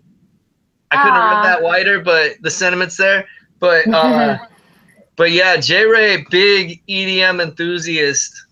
Oh, That cool. comes with a very high thumbs up. Ah, thank you. Yeah, Yay. I have to say that that that track I really loved, and I think I think I had heard the track before, but then when I watched the video and heard the track this week, I was just like, you know what? That's of the ones that I saw, I was like, that's the one I want to play for people because I think that Ah. people will just like they're gonna grab a hold of that. And there's just something. First of all, it's sexy as hell, and Hmm. like just the whole flow of it, the tone, the combination of the the you know, the drums and the music with your voice, I just thought was perfect. So I was like, you know, that's the track that I think really is going to showcase Carmen well. And that's, you know, coming from somebody who has worked as a producer and produced hundreds and hundreds of songs. Thank So you, there's Justin. Justin That's cool. listing the accomplishments. Ah, Only because I want my opinion to count for something. It's like, you know, it, otherwise I wouldn't even say it, but I would like, you know, I can't say that I've wrestled 10 million times. So when I talk about some wrestler's move, it's like, yeah, you're full of shit, dude. But when I'm talking about music, like I know what I'm talking about. And that is, Yeah. that's just a damn good track in my opinion. Ah, thank you. Thank you. And I'll let the producer know too. He might be watching. I don't know, but I'll let you, I'll let him know. That you- Well, so and I hope this setup does it some kind of justice because I'm sure it's not like you want to hear this in the full stereo. Put some headphones on. Um, yeah, you want to hear your- the bass line. You want to hear the bass line. Yeah. I, I love the bass line in this song. So, yeah. Um, and uh, so go on YouTube, guys. Uh, what's your YouTube? It's just Carmen Perez YouTube, right? Carmen Perez Art. Carmen Perez Art, just like your your Twitter handle, right? Yeah, yeah, yeah. And definitely go check that out, and then go buy it on iTunes, please. Would y'all support? Everybody's Thank talking you. about Thank you. Yeah. this, that, and the other thing. I'm not going to watch Lucha Underground if my favorite guys do this and that. in AAA, like you guys want to support Hey, somebody hey. that's on Lucha Underground. You want to support somebody that. Why are you legitimately talking to me right now, Justin? I'm Jesus. just saying. I'm just saying. Look, if you want I to was legit just support saying somebody who's on Lucha Underground, go and buy Carmen shit on iTunes. Ah. Period. Thank you. Thank you. That's how we do this, y'all. You can't come on a podcast. see, we don't put any plug. promo codes on there to get like a piece for ourselves. We don't do any of that. Like a podcast that might be in the chat room right now. Oh snap! I love that. Um, so we're. I mean, uh, the the other the last thing I do want to talk to you about too is your art. We talked a little bit about it before, yeah. and and also as, as a conversation is is that on your YouTube page? Can people see that, or is that on your Twitter? I think I might have it on there as a, but it's on the LACMA YouTube page. So I, but I think I have it on one of my playlists on there. Yeah, right, it should well, be I'm on. sure it, it is. It is on one of my playlists. I think, and I think that's how I probably saw it too. yeah. so. Okay.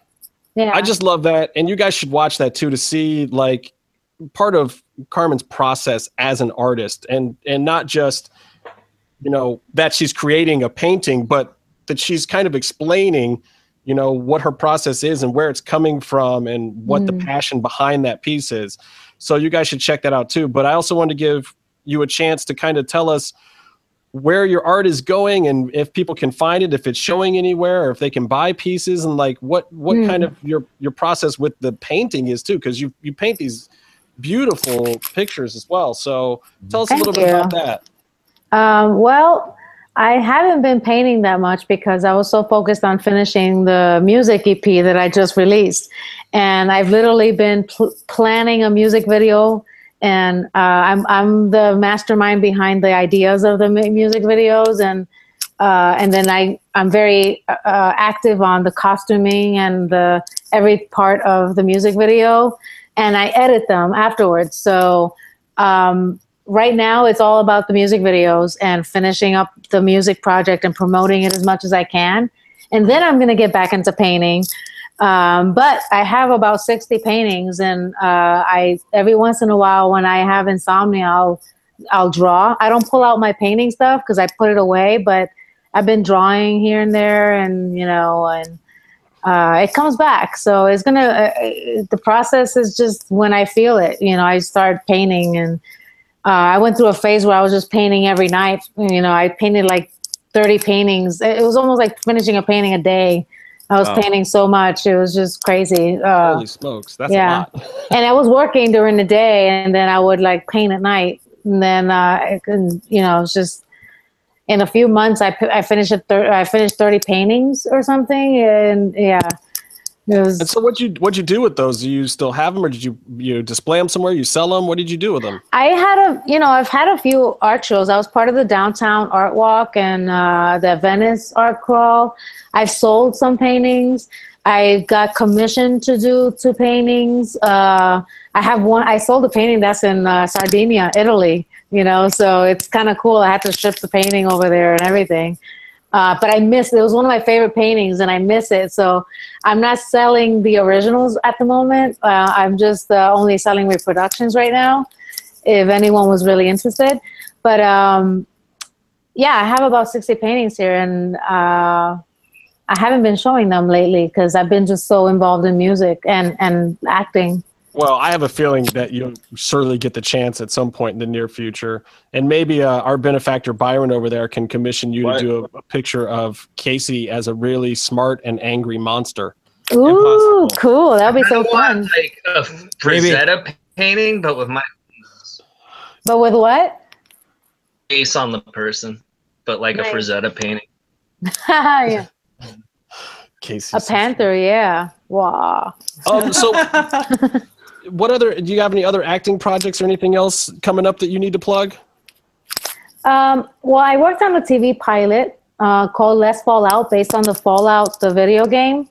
Oh, and we just uh, we just filmed that. We were like, you know, it's a post-apocalyptic. Uh, we're a group of people in a shelter, post-apocalyptic, and we just filmed the pilot for it. So uh, we're I don't know what's going to happen with it. I hope it gets picked up because it'll be another show to work on.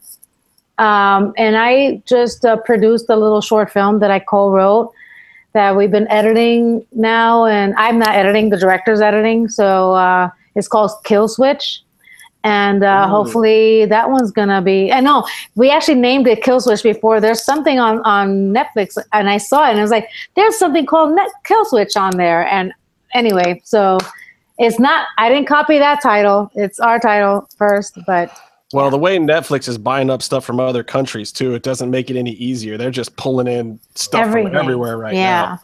Yeah, but yeah, so I have that short film that hopefully we get it out, we finish it, and we can get it out to film festivals and stuff like that, and we'll see. All right, so here's my last question for you, Car- before the we go and talk about really inane, stupid stuff that's not going to be nearly as entertaining as having you on the show. Oh. Um, it's a little game I like to call good, greed, or gore. Oh, If you were a superhero, would you use your powers for good, for greed, or for gore? You know, like taking out somebody that you hate. What would you do if you Ah. had your superpowers? That's good, so greed, tough. or gore? Can I pick two? You absolutely can. There's no rules to this, other than the fact that I asked the question. You can answer it however you want. well, I believe in the good of everything, so definitely have to say good. And gore, of course, got to be bad too, right? You know, but I don't know about greed. I'm not greedy, but I definitely uh, can be, you know, a little gory. Gory and good. I like it. That's a good combination. Yeah. What would the superpower be? Would you would you have? Did you know what superpower you'd want to have to use for good and gore? Well, I feel like I can already almost read people's minds, but yeah, reading people's minds, like really reading them. I'm surprised you stuck around this long with us if you can read minds, especially with Casey, because you probably have. I don't know what he's thinking about, like nuclear apocalypse on the Mars colony. right now. Uh, You it's funny. It's funny you talk about that when when I'm getting like this sent to my phone with like people Ooh. exploding. It's Fun. See, exactly. If you're reading Casey's mind, there's no telling what you're gonna get. no, That's don't fun. don't even don't even With- get in there. With me, it's probably me thinking about why I didn't make a bigger martini at the beginning of the show. now it's like, I know oh, my half- glass is empty here yeah, too. Same here. Yeah. Um, but thank you so much for Thank joining us, Carmen. This was an absolute pleasure. Thank you. Um, and seriously, everybody out there, support Carmen. She's a big part of the show, and we're very happy to have had her on. And um, thanks for coming by. So we Yes. will say adieu, and we will move on with. Oh boy, we have a lot of stuff to talk about. Ooh, how cool. Well, thank you for having me. It's so fun. And you Thank guys are awesome. And I will check you out some more later. Please do Yeah, yeah. tell tell all of your tell tell Ricky to come on the show. I We will. gotta- We got to Yeah. put Ricky on here. will. Joey, jo- I live near Reseda. I don't know if I want anybody from Reseda on the show. We'll, we'll, we'll see. hey, we're neighbors. I'm in Sherman Oaks. see? Yeah. Right Hey. over, I'm, I'm North the Hollywood. Encino Hey. Tarzana. I'm like right on the border over here. We're Oh, all, nice. Byron, you're in Florida. That's Well. I my mail gets sent to North Hollywood. So, Oh, We're Got neighbors. people squatting at his place right now that he doesn't know about. Yeah. No, I know about them, but they pay rent. Oh, so strange. All right, thank you so much, Carmen. Thank you. Here. Appreciate it. Thank you. Thank you so much. Have a good night. Cheers. Doing- Cheers. That was uh, Lucha Underground's Carmen Perez, uh, aka Captain Hotness, aka Captain Vasquez. When you get the name right, which I had a lot of trouble Sergeant doing for Perez. a long time, or Sergeant Hotness now, I guess is is fair game. Sir? Captain Okay, Captain so Hotness, Justin, Sergeant you remember Perez. Councilman Sexy's name then? Renegade. um. Okay, guys. Uh, Ooh, we got a little bit to talk about. a couple, three things. I know a few people are probably watching and have been waiting. Um, For face off, fuck yeah. Yeah, and I kind of want to. I kind of want to go there. Uh, we got some Lucha Underground, AAA, The Crash stuff to to talk about that about. Shit. Come on. Um, Who watches wrestling? Kenny Omega, maybe. Do I do this with my fingers a lot? Um, I don't Kenny know. Omega. I don't trust him. He has hair like Byron. Kenny, Paul the thing about takes- Kenny Omega is he did the same thing this year that he did last year. Is he Yeah, gonna wait, you're go- saying- you're already talking about the things. We're just talking about the things that we're gonna talk about. The things. Yeah, dude. Listen, Lucha like, Underground is not going to get canceled, you guys. All right, Um, let me tell you why. hey, Why? you know what's not getting canceled? Because Netflix, it just started its first episode of 11 seasons. Blue Demon Jr. Face Off. telenovela. Face off. I do. All right, let's talk about Face Off first. Fuck Casey. yeah. I, I do. I do want to talk about Face Off. Look, guys, we will talk about the Lucha Underground thing. I'm going to get to great it TV very, show. very, it's on Netflix. I don't know, guys. Very I'm getting a little tired. but- I don't think I can talk about Lucha, but face off, yeah. Face Off.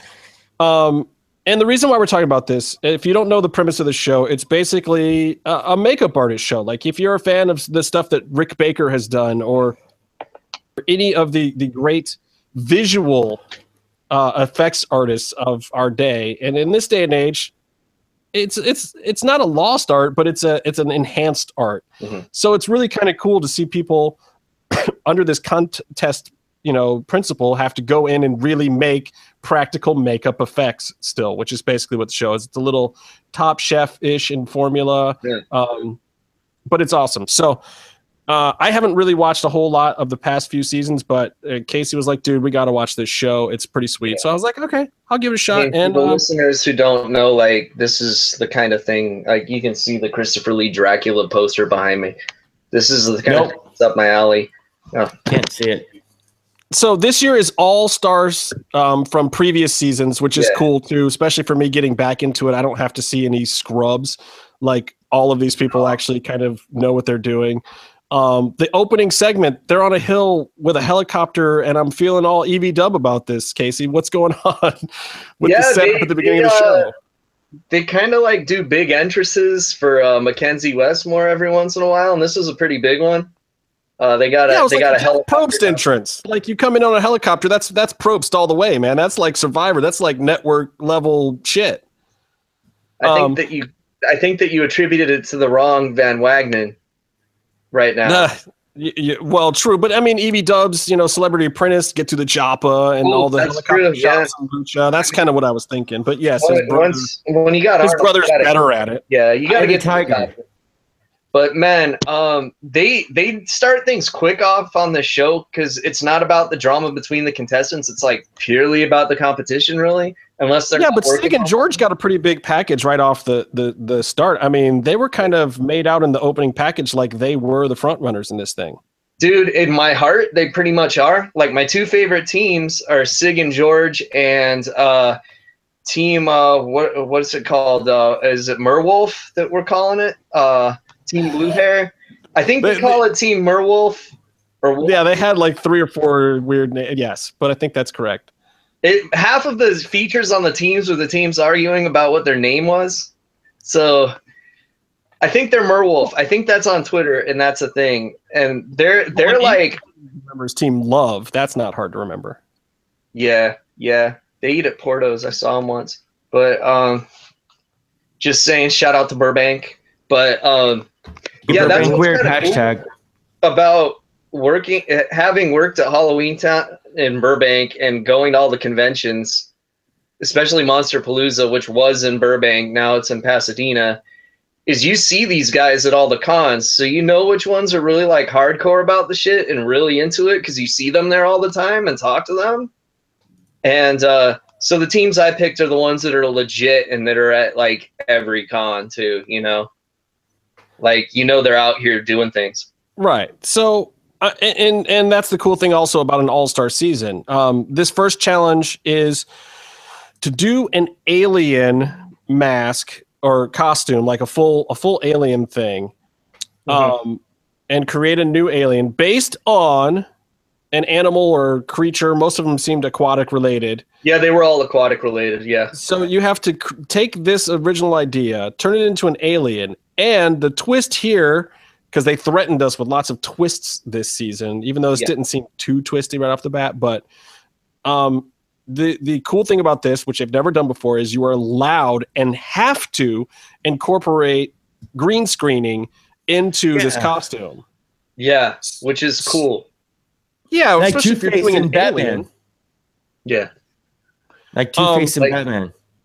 An anti CGI show having to use some uh, green screen stuff is always fun too.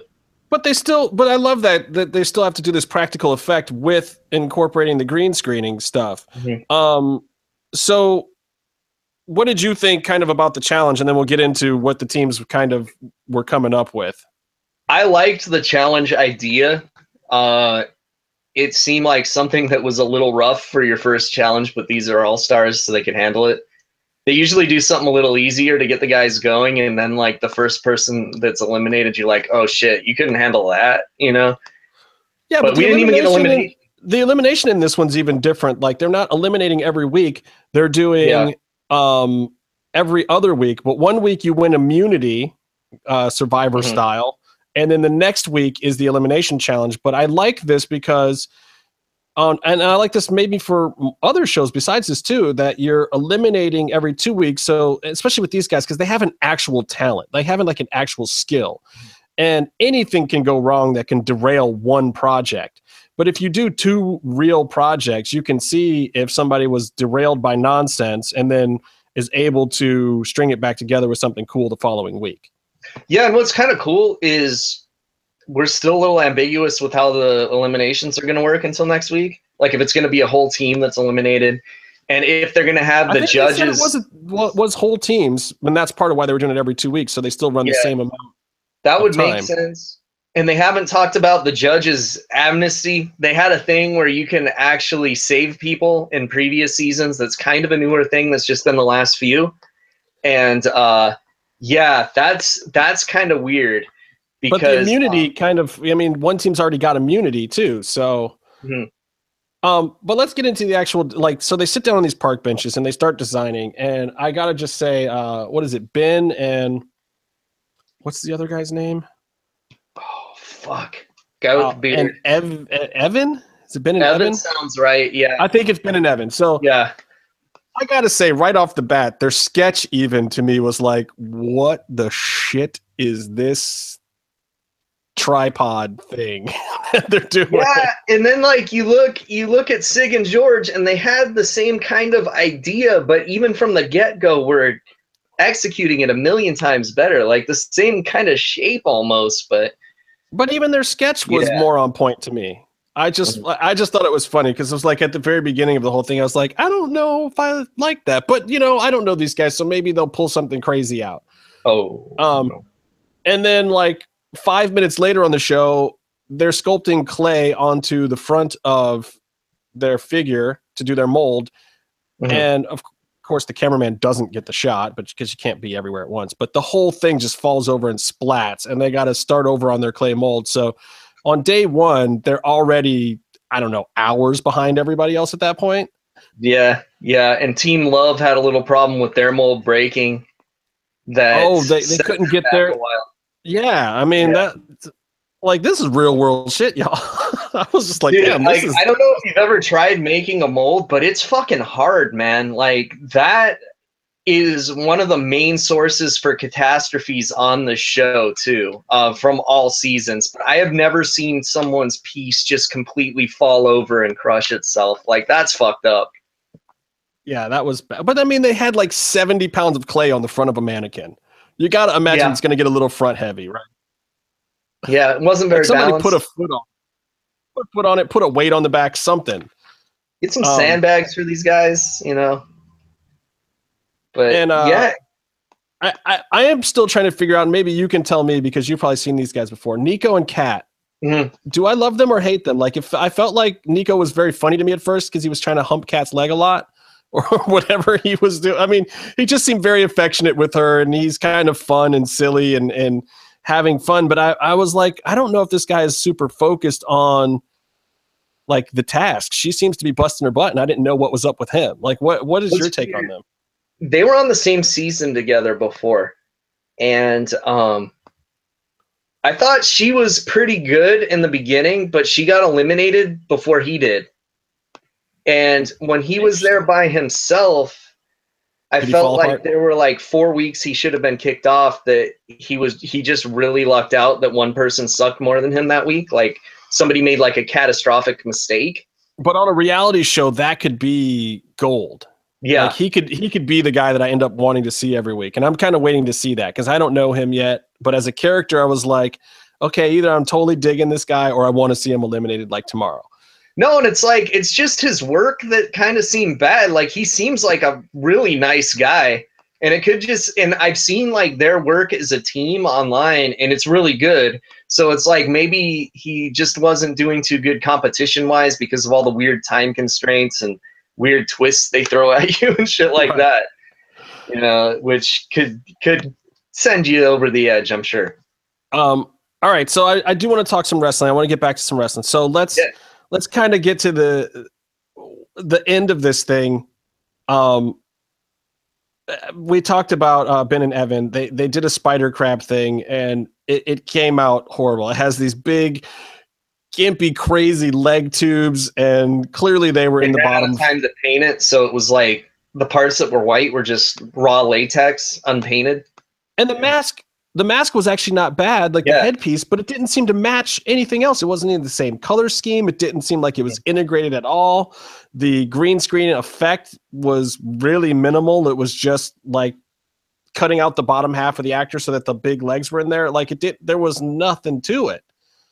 Man, when they Um, say we're we're saving, we're doing like five days worth of work in last looks, they weren't kidding. And last looks is an hour. That's like all they get in that room.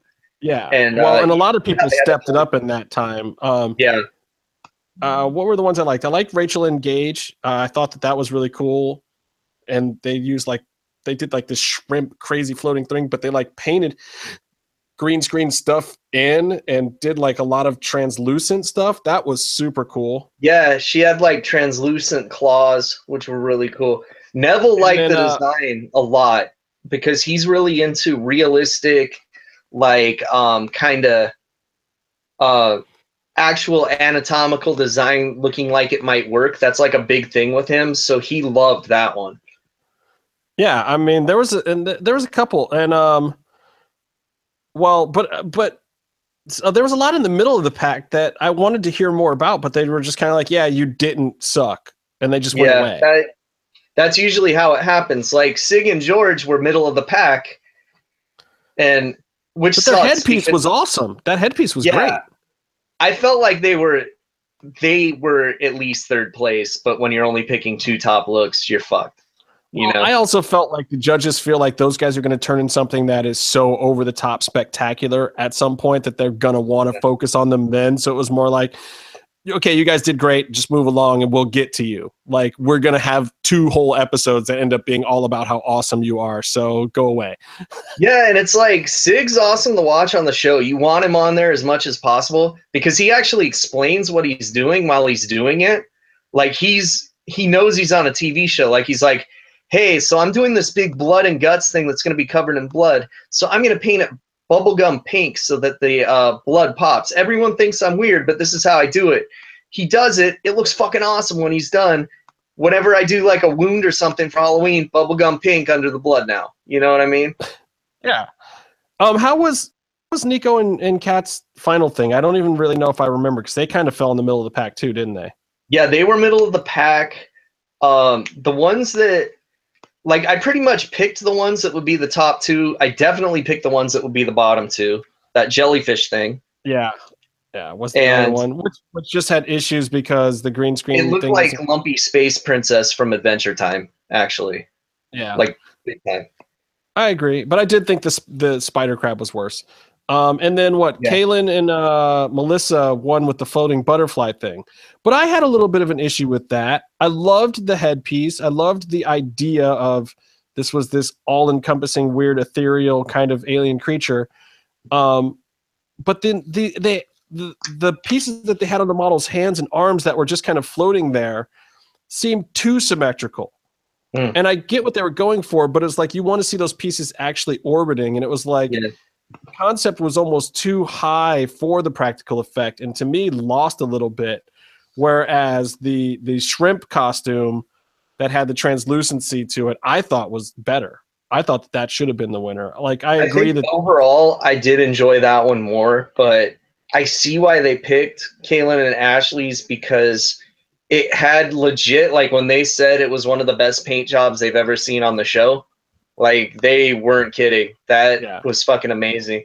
And the light work, which they usually shit on when people include lights, but they're like, oh, this looks amazing. We love it with the eyes lighting up and shit. Right, which uh, was a very cool effect. I mean, there's a time and a place for an extra touch. Like if you go outside the box, you got to do it the right way when it And matters. see, now they have immunity, right? And that's when teams really go outside the box and do crazy shit because if they take a risk and it doesn't pay off, it doesn't matter because they're not going home.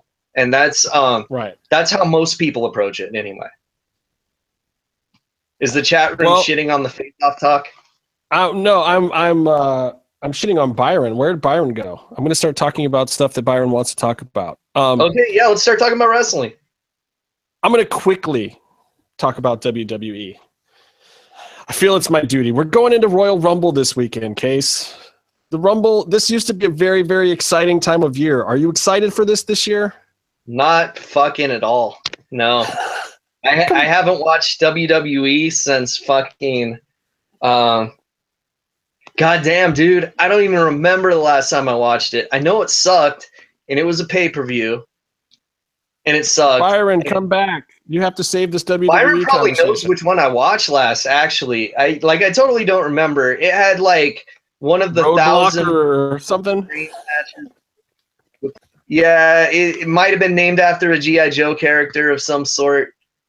Um, yeah, I mean, like Well, look, Roadblock the, is a great GI Joe character, not a great pay per view. to, to catch you up, uh, Jericho are champions of the U.S. and of the universe because those Mhm. two things are the same spectrum these days. Um, and then Shark Cage, blah blah blah. Jericho banned in a Shark Cage, KO for the title, whatever. Um, we like you like you know you you feel like this it's all just some big setup for mania at this point like you know Yeah. that obviously this feud's going to turn bad they've been so entertaining though like if you haven't been watching you know ko and jericho are really good on tv they deserve to be at the top of the card. They're definitely entertaining.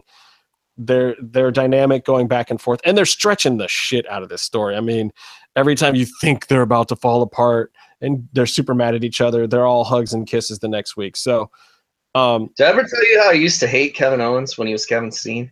Like before I ever really saw him work, yeah because I thought he looked too much like um, a cross between DJ from Roseanne and Fred Flintstone, so I couldn't get into him. But then I saw him work, and, and then I saw him work in person, and I'm like, this guy's fucking awesome. He just told so many annoying fans to go fuck themselves. That I love this guy. Oh yeah, And- I mean he'll he'll he'll semi shoot on a fool all day long, and it's But legit- So If you need a dude to play Fred Flintstone, fucking Kevin Owens, WWE films, you're welcome. How did uh, where did did Byron quit? What happened to Byron? He might have. Um, he said something about um, blowing a white rapper from the 90s. I, I don't know. Oh, is that what Uh, he said? yeah. I, I believe that. That sounds like something that he might be into. Hey, I don't judge, man. Nah, we don't judge. We still love you, Byron. Fine. Fuck You Byron. I'll come, bottom. I'll come back to this since Byron, uh, because I know what Byron's going to say, and he's going to come back to this anyway. So, you know what it means. I have to talk about as I flip the page right to the front. Shimmer. Chael. Dude, I tried watching this fight at work and Spike TV left all the fucking commercials in and I couldn't fast forward. Oh, that is the worst. Oh, I hate that. Oh, but I did see that, you know, the fight. See, that's with, the, uh, that's the kind of thing that makes a brother Derek. want to illegally download some stuff, man. I gotta say, Derek versus Derek was the shit, though. I, you know, my money was on Derek, but then Derek kind of pulled it off, and I was surprised. There needed to be a "Let's go, Derek." Derek sucks. Derek, let's go, Derek. Derek sucks. Love it. Yeah, they they can learn from the Lucha Temple crowd from that one. I'm going to tell you what fight uh, sucked was Ralek Gracie versus Who Gives a Fuck, and Ralek Gracie lost. Ralek Yeah. Gracie like didn't even look like he knew the rules of MMA. Like this is not submission underground, bro. This is like I know it's only Bellator, but dude, it's still a freaking MMA fight. Throw a punch. He danced around and walked around like a zombie for three rounds, and then all of a sudden he's like, "Oh yeah, bro, I know jujitsu. I'm gonna throw some shit now." Like a minute left in the last round. Like what? Oh, As someone as someone who like grew up kind of idolizing the Gracies, um, they uh they should like be more careful who they give the name to. Like just like make them work under a pseudonym until they win a few fights or something, you know. Be kinda cool. Yeah, but when you're born with a name like Ralek, like they've run out of things to do with R's at that point that sound like Yeah. H's. Um, and then, uh, but whatever, he sucks. And then Semtex Oh, uh, versus Brennan Ward. eh, You you don't have to do much to watch this fight case. Just go on YouTube and search it because all you're going to need to see is Semtex throws this knee up in Ward's face and puts him into pieces. Yeah. it's amazing. And both of these guys are ballers, and everything up until that fight was like this shit could still go either way. But everyone was expecting a big KO. I was expecting it to come from some hands. I was not expecting this knee, and it was perfect. I do gotta I do gotta remind some of our listeners, some of you may be new, some of you may watch Bellator and uh, said, why is this Semtex dude in fucking Bellator of all places when he's this awesome? Well, he made some he made some missteps back in the day publicly and uh, towards Josh social- Koscheck and uh yeah, he tried to attack Josh Koscheck after the bell. Good It was a bit street. It was very street. Let's say it looked like you know an old Kimbo video. Yeah, yeah, and it, it's it's funny to see a guy that is like more British sounding than Meatloaf get all street like that too. But shout out to Meatloaf. Hey man, they got they got hoods in England. they got true. some serious hoods in England. Um, and, and Paul is clearly from one of them, or all of them. I don't know. Like he's he's rough. Um, but yeah, Semtex flying knee, awesome. Okay, so Chael. Dear Lord, Chael Sonnen versus Tito Ortiz. So, how many things can I say about this minute and 30 seconds that anyone needs to know or care about? Um, first of all, since when is Tito the people's champ? What happened to the Huntington Beach Bad Boys? what happened to the fucking Rock? uh, yeah, that's what I'm saying. Like, there's one people's champ, and it's The Rock. And not that he could get into an MMA cage. I guess if Tito wants a name, he could beat Rock up and take it. But until that happens, leave the shit alone, man. You're not the people's champ. You're the Huntington Beach take Boy. that giant head of his, shine it up real nice, turn that some bitch sideways, and stick it straight up his candy ass. Yeah. Now Yeah. everybody, everybody. uh I I was going to talk about this last week, but then we had EV Dub on, and he talked a little bit about Tito, so I just kind of left it alone. My Mhm. notes from last week said that you know Tito was going to come in bigger and stronger, and that if he got Chael down on the ground, it could be ugly for Chael. But I was still going to pick Chael. I'm not going to lie. Mhm. I was going to pick Chael. I thought Chael was going to go in there, be smart, outclass him a little bit. I didn't think we were going to get Rashad Evans Chael. I thought we were going to get Chael from Anderson one, where he was really playing a smart game. And I thought I thought the layoff, the three year layoff, would actually help that fact. I thought that it would make him scared enough to want to be smart in there and not go in and try to prove a point. And I thought that that was actually going to win him the fight with technique, even though he's this clearly the smaller guy. Like he, he's not even that big for middleweight. There's, I mean, like Anderson even as a middleweight is twice Chael's size. Um, right. Yeah. Tito is a large 205. So I knew that there was head. yeah, I knew that there was a size mismatch. I knew this was a little bit of a freak show fight. Not like this though. So everyone's asking, is this fight a work? And my answer is yes. Do I think the fight was fixed? No, I don't think the fight was fixed, but I do think the fight was a bit of a work. I think that Chael probably knew that he wasn't going to win, and Chael himself about other fighters has correctly said when a fighter is talking a certain way before a fight, you have to look at that and know that something is amiss because they're already coming up with that story for what happens if they're Yes. to lose. It's hundred percent accurate, and it And- has happened in UFC millions of times. Yes, and so last week, even Chael himself was talking about how, you know, his wife was telling him when he was coming home complaining about how sore he was that it's always like this, and Chael was talking about how he didn't remember it always being like this, and he's getting old now, and he's off the TRT, and his body doesn't feel the same way training anymore. Like he was already saying the excuses. However, what he was also doing was talking a mean game. And he didn't do that before Rashad. Before Rashad, he was kind of like, yeah, whatever, you know, this is fun. We're co- both commentators on UFC, on Fox, and this, that, and the other thing. And he was playing nice. And then Mhm. Rashad pieced him up. You know, even with Jon Jones, he didn't talk the same kind of shit with Jon Jones. He knew he was going to lose to Jon Jones. He knew it was a, a wing and a prayer to go in there. And he had a different kind of speech. With Tito, Yeah, he's he talking about like, nice.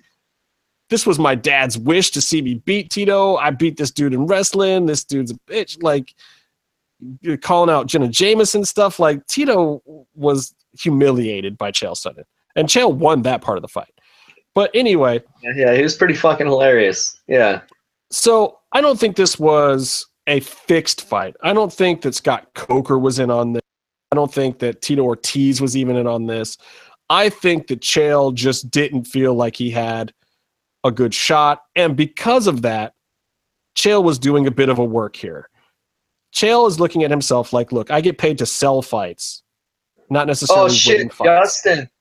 We missed something because Byron fucking sucks, and he's still in the fucking chat room and not talking to us. It looks like, but Meatloaf wanted to know our best Tom Savini film effects, which I say The Burning. Oh, okay. Yeah, Um, I say The Burning or Friday the Thirteenth Part Four. I was going to say Friday the 13th uh, stuff, but why the burning? Oh, dude, The Burning's dope. It's got this scene where like kids are on the raft. And the guy fucking Cropsy comes out of the water with the hedge clippers and starts cutting off people's fingers and shit. It's fucking awesome. And it looks great. Uh, that's my favorite Savini work. And he also wants to know Did I lose you? favorite Harryhausen film, which, dude, Clash of the Titans. Clash of the. Titans. Um, I saw Clash of the Titans in the theater in the theater on the first and second run of it in the theater combined. I think 32 times. I was My not- mother to this day hates that film because once it went to the dollar theater, I seriously made her take me five weekends in a row to the dollar theater to see Clash of the Titans again. She was like, I hate that owl. I hate Perseus. I hate Pegasus. I hate all of these people. Like, I, I hate Greek mythology. I made my mother hate Greek mythology seeing that movie. But the remake, oh, it's so good. I never saw it. I It's refuse. not worth ever seeing. It's so bad. Of every remake ever made, it might be the biggest disappointment of any remake I've ever seen. I, I have to send you the Calibos mask that Trick or Treat Studio does Oh, because you will want to be Calibos for Halloween. It's I'm so sure I will. But um, oh man, yeah. So there you go, Meef. I hope you are still here. Sorry, sorry we took so long to answer that because Byron normally is monitoring that shit. So, so the Chael being a work thing and of the fixes in, like, look, I don't know what was up with the Tito tap. There was this weird little moment where it looked like Tito might be tapping to Chael right off the bat. You know, they had a couple exchanges. Chael kind of, you know, got the better of their grappling exchange. Then we get into the second grappling exchange. Chael looks like obviously he does not want to get grounded and pounded. And I think at that point, Chael is saying to himself, like, I really don't want to get hit in the face a whole bunch. Like, I already feel like shit. I'm probably going to lose now. This isn't good for me, but I don't want to lose. Like I've I've made Tito mad. I've said some bad things about him. The guy is clearly angry and angrier than me and wants it more than me. I'm going to lose. I don't want to lose by getting punched in the face a lot. You know, there's no way a guy like Chael wants to tap to strikes because that is the biggest bitch move in MMA. He's never going to do that.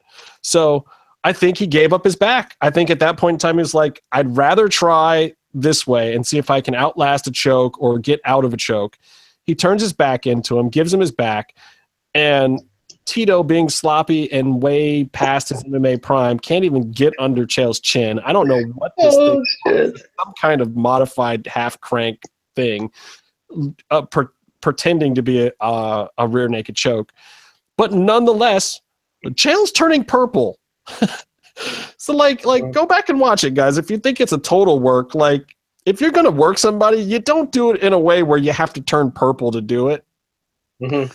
I just, but at the same time, it is a little bit of a work. Like, Chael's not back to win fights, people. Chael is back to sell fights. And Which he's good at. He's great Yes. at it. and I'll still watch him do it. Like, I'm still just as interested in a Wanderlei Silva fight for Chael, every bit as much as if he had beaten Tito. But I'm not, I wasn't looking for Tito or Chael to go on some big run. And I think even people like Ariel Helwani, like, I don't know what they wanted or expected. Like, did you not think this was a freak show fight? Like, Tito Ortiz is old as crap. Chael Sonnen's coming off a three year suspension for TRT Mhm. and it's his first fight back. Like what what are these people expecting? Like this wasn't supposed to be the glory days of MMA. This isn't like two guys in their prime fighting at their best. This is two guys over the hill that are going to knock around each other a little bit to to pop a number, which Like, I'm dude- fine with. Do you imagine the hilarious shit talk that he's gonna have for Vanderlei Silva? Amazing. like- it's going to be amazing. And everyone who's like, "Oh, I think I'm not as interested in Chael now after he lost this fight." You're wrong. You know how are many. Joker jokes this guy probably has for Vanderlei Silva's face? Like, Oh my god! I just hope he calls him Cris Cyborg the whole time. It'd be amazing. oh, I, I would, I would send him five American dollars if he did it. if Chael gets out there and he's like, "Look, look, Cyborg, I don't want to fight a girl. I don't understand." And like he's saying that to Vanderlei the whole time. Like, I just don't think it's fair for me to be fighting. if he does that, I'll I'll pay him twenty bucks out of my own pocket. yeah, um, I, I will do five. I won't go that high, but I will also watch the fight. So I don't know if you know the rest of this stuff, Casey, or not, but I'm going to tell you that that wasn't even the worst of Chael Sonnen's week. Chael Sonnen's No, week just gets worse and worse. So then he loses Did on the apprentice. off the apprentice. He got kicked off. Um, damn it! and and in the worst possible way he got kicked off for cheating he got kicked off of the apprentice the same way he got kicked out of the ufc now he did it on purpose he says. He cut the cable of the computer to get more time for them to finish designing their harry potter project. Freaking amazing. Like and he's just he's owning it the whole time. He's just like yeah you know i saw that there was a technicality in the in in the rule book that basically said if you're having technical difficulties the producers have to give you more time. I looked at carson and he said you know god we need more time. We're not going to get this thing finished. So i came up with this scheme to cut the cable and uh you know get us more time.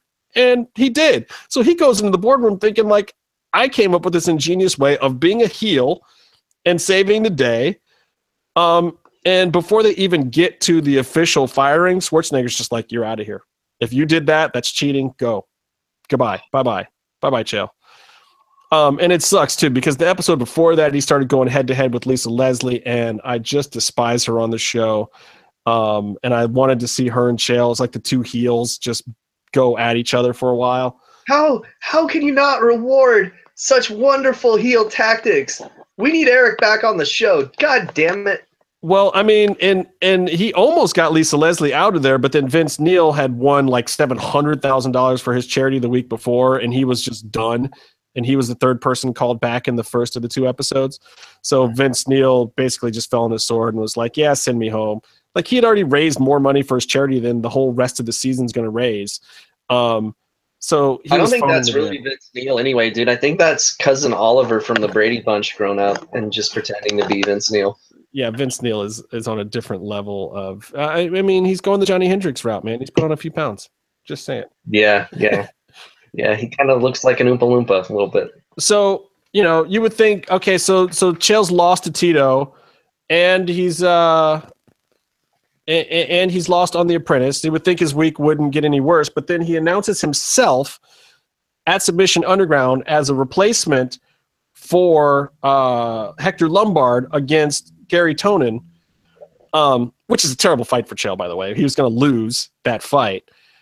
Um, Garry Tonon is like a leg lock specialist, and I think bigger than Chael even. And you know, again, Chael's this guy who's three years rusty. But you know, it's his own promotion. He wants a big marquee fight. He's a big name that is still active, so he's going to put himself in there to keep this, you know, uh, fight, this grappling match. I shouldn't say fight. Um, but Bellator is like, the hell you are. Which I guess is good because it means they probably have some good stuff coming up for him. But Bellator basically, even though you can have an MMA contract and still do uh, submission grappling and not, you know, bust up your contract, I think Bellator was like, dude, you can't do that. We need you right now. Plus, I don't think they wanted him losing again for a third Fucking time in a week up. Yeah, basically. So Chael basically got pulled by his other promoter from his own fight as a promoter.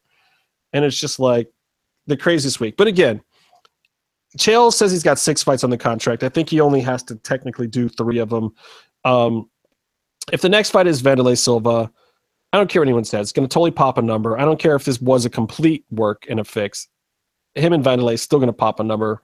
Um, and then if Fedor loses to Mitrione, I think that Fedor and Chael, yeah, Fedor's fighting Mitrione coming up soon in yeah. I know. But him losing the Mitrio makes me want to cry. I think Mitrione's going to beat him, man. I just think Mitrione's hungrier and younger. He may not technically be as good, but he's still in his prime, and Fedor's nowhere close to his prime. And I think a prime MMA fighter with less skills can beat an aging MMA fighter with more skills.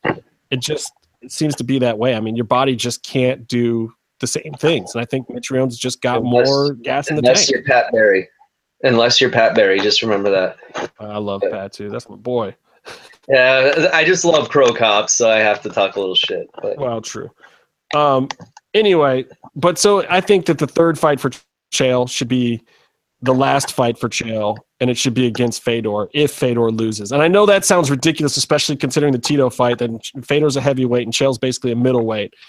But I think that that would be a fun fight, and it wouldn't matter who won. And I think it would pop a huge number for Bellator, and it would be the big ending for both of those guys.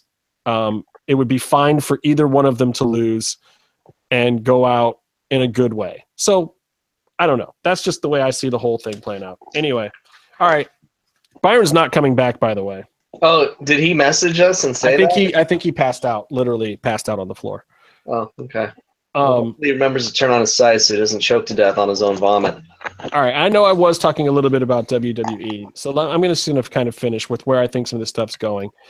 Um, the Goldberg promo, first of all, on Raw, hilarious. He botched like three times on live TV in his promo before. Yeah, I know you probably heard about the Undertaker thing. Like Undertaker comes out, and that's all well and good, but um, first Brock comes out, and Heyman like saving Goldberg, and I've actually liked this return of Goldberg, but he was botching so bad. Like he was He's laughing. the old Goldberg promo wise, not that. Yeah, I- Yeah. I mean, he was laughing at himself and looking at the crowd, and then after he finally got himself recomposed, still botching. It was just like, dude, what are you doing? This is horrible. Um.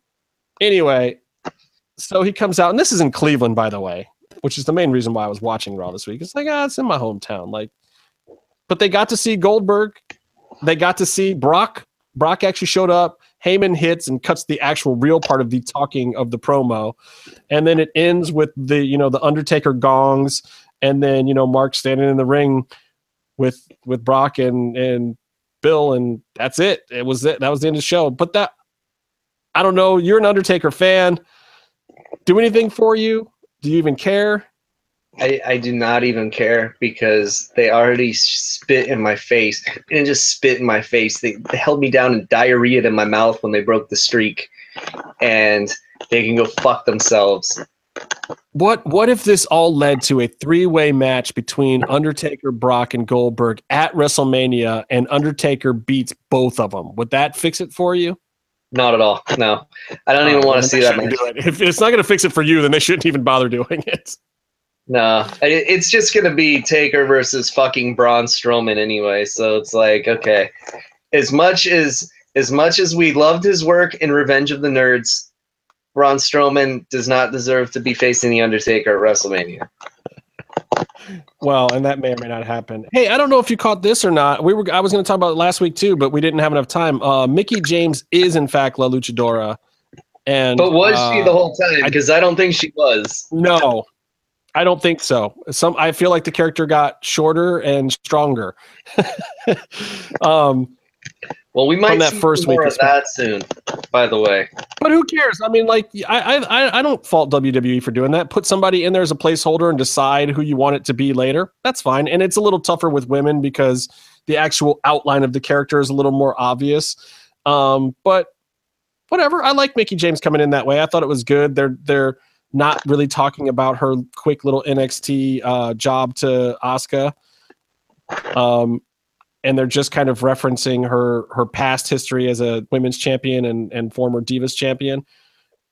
And I think I think the, these younger women could use Mickie James around. I think it's actually a really good addition, and I think she can work really well. Um, and she's coming in with Alexa, so um, I think that's good for Alexa. She needs that. And she's on the same show as Cena and his old lady. That's going to be a little weird. Yeah, you know, it'll be fine. They'll get through. Yeah. And if not, they can all go to Arby's together. They'll be fine. They Yeah, yeah. I was gonna do it, but you did it. Um, you know, you know who likes replacing people under masks with different people, Justin? Dorian? Yeah. Well, AAA. It was more of his family, but um, okay. I I need to make this part of the show quick because I have to do the teaching thing tomorrow. But I'm a little angry, Justin. I am too. Okay, so we Maybe not for the same reasons, but No, let, me, not- let me hear why you're angry, and I'll tell you why I- I'm angry. I- you you know the specific thing that was said that pissed me off so okay so basically um daga pentagon jr garza jr all quit aaa showed up on the crash okay first they were going to be perros del mal now they're going to be their own group uh joining up with phoenix they Yeah, didn't and take why do you think that that happened? Do you think that I I feel like Pentagon went and asked the family after he did it, and they were kind of like, "Yeah, we'd prefer you didn't do it." Either that or he realized if I make my own thing, I don't have to give anyone else the t shirt money. It's mine. Which is a smart business decision to make. Yeah, and, I don't necessarily think it was a bad business decision to show up with the Perros gear this time. No. Because Like it was a it was a safe fu to AAA. and plus Phoenix was never a member of Perros Del Mal. If he's gonna be in the new group, they should do something different. Um, but uh yeah, so they're out. a lot of people have problems with AAA. A lot of people wonder, is this going to strain their uh, relationship with Lucha Underground? And especially since Dorian's the head of the LLC. Now, I know you feel differently about this than I do, but they legit asked Dorian, will this affect Lucha Underground guys if they're not with AAA anymore? And he said, stand by, we don't know yet. And that answer doesn't sit well with me. Because I Why feel doesn't it like sit well with you? Because I feel like if he wanted them in Lucha Underground, he would have said no, it doesn't. And stand by makes it seem like he's trying to figure out if he can fuck them or not. And Is is that what he's trying to figure out though? Maybe he's trying to figure out if he can look like he's mad at them for all his people in AAA, but actually be fine and happy with them for all of his people north of the border. See, I don't even know because you know Conan's coming out on his show saying shit like Dorian's the one that stopped the boys from selling merch at the temple and shit like that. Which I don't know if that's completely accurate. it does serve Conan for people to be pissed at Lucha Underground. Uh, well, to be to, because Conan came out and said Lucha Underground's going out of business and they're trying to sell the company and all this shit, right? Doesn't matter if it's true or not. It sounds a little weird that this is the first time we're hearing it, but it does serve Conan to. Okay, it serves Conan to trash Lucha Underground a little bit like that to the boys, and it serves AAA to have you're fucked with Lucha Underground if you leave AAA on the table because AAA does use Lucha Underground to hold leverage over the guys when they treat them like shit and they send them on these horrible tours where they're pissing and shitting in buckets and fucking riding buses for hours. It's like, but hey, you get to go to the States and do Lucha Underground, so suck it up. And it's like everyone gets tired of sucking it up. But I gotta say that if it does jeopardize their thing with Lucha Underground, like Dorian almost has to try to make that happen if he's trying to serve AAA more because it is their bargaining chip, right? So like it He's got to shut it benefits- down. If he if he's working more on behalf of AAA right now, he's got to try to shut these dudes down, or else he's the laughing stock, and every wrestler in the next ten years is going to walk all over him. right and If he's trying to serve the purposes of AAA the most. Yeah, and then it's like, so if he's like that, Lucha Underground's kind of fucked. Because okay, the people that are in jeopardy here, really, that we're talking about, are Pentagon, Phoenix, Jack Evans, Sexy Star, but who gives a shit? Um, and a lot of people think they're gonna be okay. I say look at Nightclaw because he wasn't fucking okay. Yeah, but he also wasn't over in Lucha Underground, which well, is a big difference. Um, but big difference to me. And, and you're not the only person who cited that and some of the other guys, but at the same time, you know, Phoenix, when you're talking about Phoenix, Pentagon, and Sexy Star, especially, and even more than Jack, even more than a guy like Tejano if he had these issues. Like these guys are over and represent a certain amount of money that they could be making. Um, some of the some of that money is a boat that they're missing with the merchandising for Sexy Star, Phoenix, and Pentagon equally. right. Um, but they Like, are as much as they don't like product. Sexy Star, Sexy Star can sell some fucking merch if they made Sexy Star merch. Like, Absolutely, absolutely. yeah. it's not going to be Rey uh, Mysterio, but they could sell some sexy star masks and some sexy star gear. and the thing that doesn't sit with me is, yeah, like MGM could probably come on board and say, "No, fuck you. These guys are working for us." But do they care enough? And like, I know we had discussed this, and part of me, I don't want to get too spoilery out here. Part of me thinks that they don't care enough because there's someone else that was on their way out that should be uh, taken care of that I don't think was. And if they're gone, anyone's fucking free game at this point. Well, and that could be Uh, the case, but that has been that particular one has been a concern for a long time, and I don't think it's too spoilery to say that we're talking about Ricochet. Um, like nobody knows completely the Ricochet story. Nobody knows if he's staying or going or what. Like we won't. I'm not going to say anything about um, season three other than look, you saw him get killed off and come back, right. um, which I thought was a genius subplot in the first place because when we saw him get killed off, we're like, oh, well, there it goes. Yeah. bye bye Puma. Check you later, like-. We're like, what If the fuck gonna- is doing back? Yeah, You if know, you were going to kill somebody off mid-season, that was the perfect guy to do it because all the speculation at the time. I mean, I think well, I don't even know if the CWC was still going on then or not, but everyone was like, "Dude, Puma's out of here." WWE's been talking to him, this, that, and the other thing. Uh, it was right before the CWC was about to fucking start. Exactly. So we thought somehow maybe he got out of it and he was just he was just out. He was just like Audi five, y'all. I'm doing this shit. So um and obviously you know now that he gets resurrected by Vampiro. He comes back. Um and his status is still a little up in the air with Lucha Underground because I believe the way his contract works is these damn episodes have to air before he can uh his no compete goes through airings and maybe even into some of the the after it airs like there might be a three month after it airs uh There, clause there supposedly is some time after it airs. Court Bauer talked about it. He basically confirmed that he can't go anywhere plus some time. So Uh, I, I get that, but you also have to understand that that's because this was a guy who is clearly a star, clearly had paper on him other places like New Japan, um, and and some smaller contracts already. And so when MGM is bringing this guy in to be this character that they created for the very beginning of the show and to be their other superstar to go toe to toe with Mundo, they put some good paper on the guy.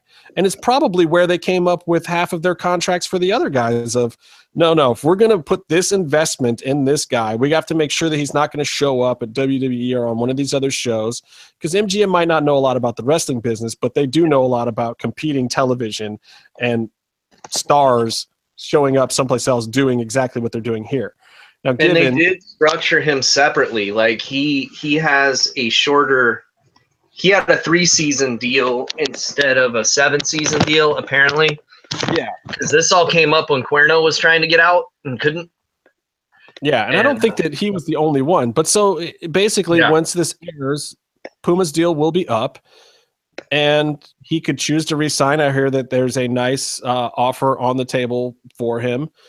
Um, I personally have the feeling at, that at this point, with the weird hiatus, um, that he probably wouldn't trust doing another deal with Lucha Underground at this point because it's not giving him the exposure he needs.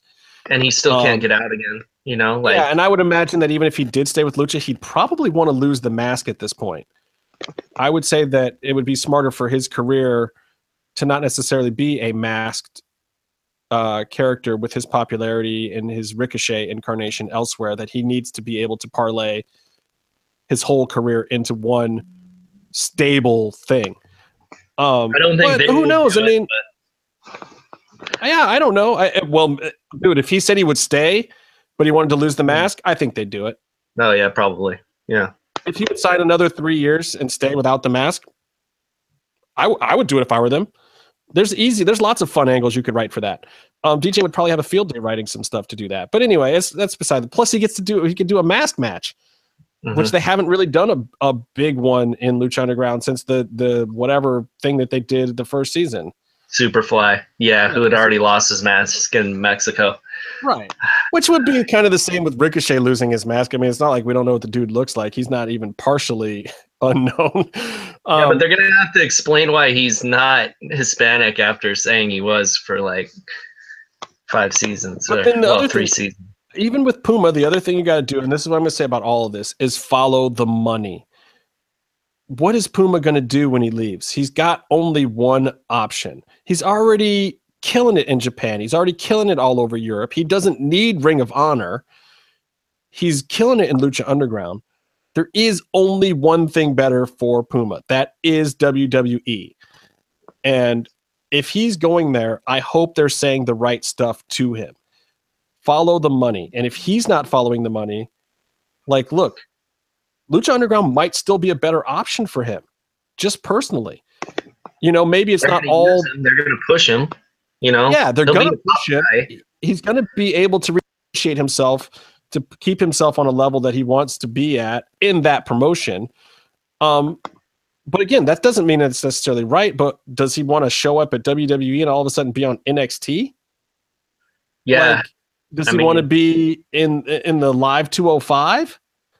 Like Fuck he's got to ask himself seriously what they're going to do with him at WWE, and is he just going to be working to the bone and not getting over? But then again, at the same time, he's a relatively young guy, and it might still be the time for him to go and just try it out and just see what and it's like. plus, you know, he lives in Florida. Dude's a dad. You know, Yeah, there's there's all kinds of stuff, but like he's talented. He could go like if there's an offer, he could go wherever he wants. And I, I'm sure there's an offer if he's entertaining it. But like, you know, he's he's top shelf as far as high flyers in the world go. So it's like and the, and the been- and he's getting hiring paid. I mean, guys- like his appearance fee is fine from what I've heard. Like it's not. oh like yeah, and he's making money in Japan, like eh, get taken care of in New Japan too. He's getting taken care of in England. Yeah, And Yeah, sure his Lucha contract is is not terrible. I'm sure new one would be much better than the first one. it's like as as far as high flyers in the world go, I would go okay. Um, you know, he'd be in my top five probably. Cause okay, yeah, cause there was a time where I would say four of my top five were in W- were in Lucha Underground at the same time.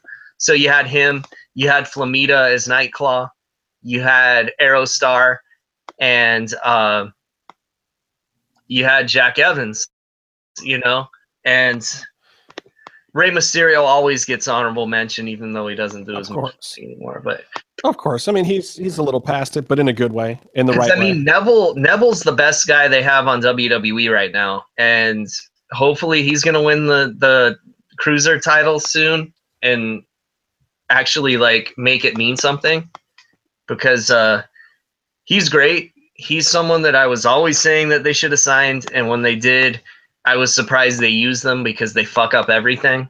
But uh, it's good to see him as a heel too, and you know, like I don't watch a lot of WWE, but I'll look up and see what Neville's doing every once in a while because Pac was the shit. Yeah. And um, Um, it's yeah, and it's like Kalisto's on that list too, but they're not using him to his potential either. You know, well, so- exactly. So it's just like you know, you got again, you got to follow the money, and what's the money? What's the power? What's the big move for Puma? But so and and with Flamita, I got to say this: like, unfortunately for him, um, he could have had a chance in Lucha Underground. He didn't get enough of a push there first. Then he has these issues in Mexico, whether they're his fault or not, doesn't matter. But then Dorian can go to the other people sitting in the room for Lucha Underground and say, yeah, this guy's been trouble in Mexico. Let's not use him.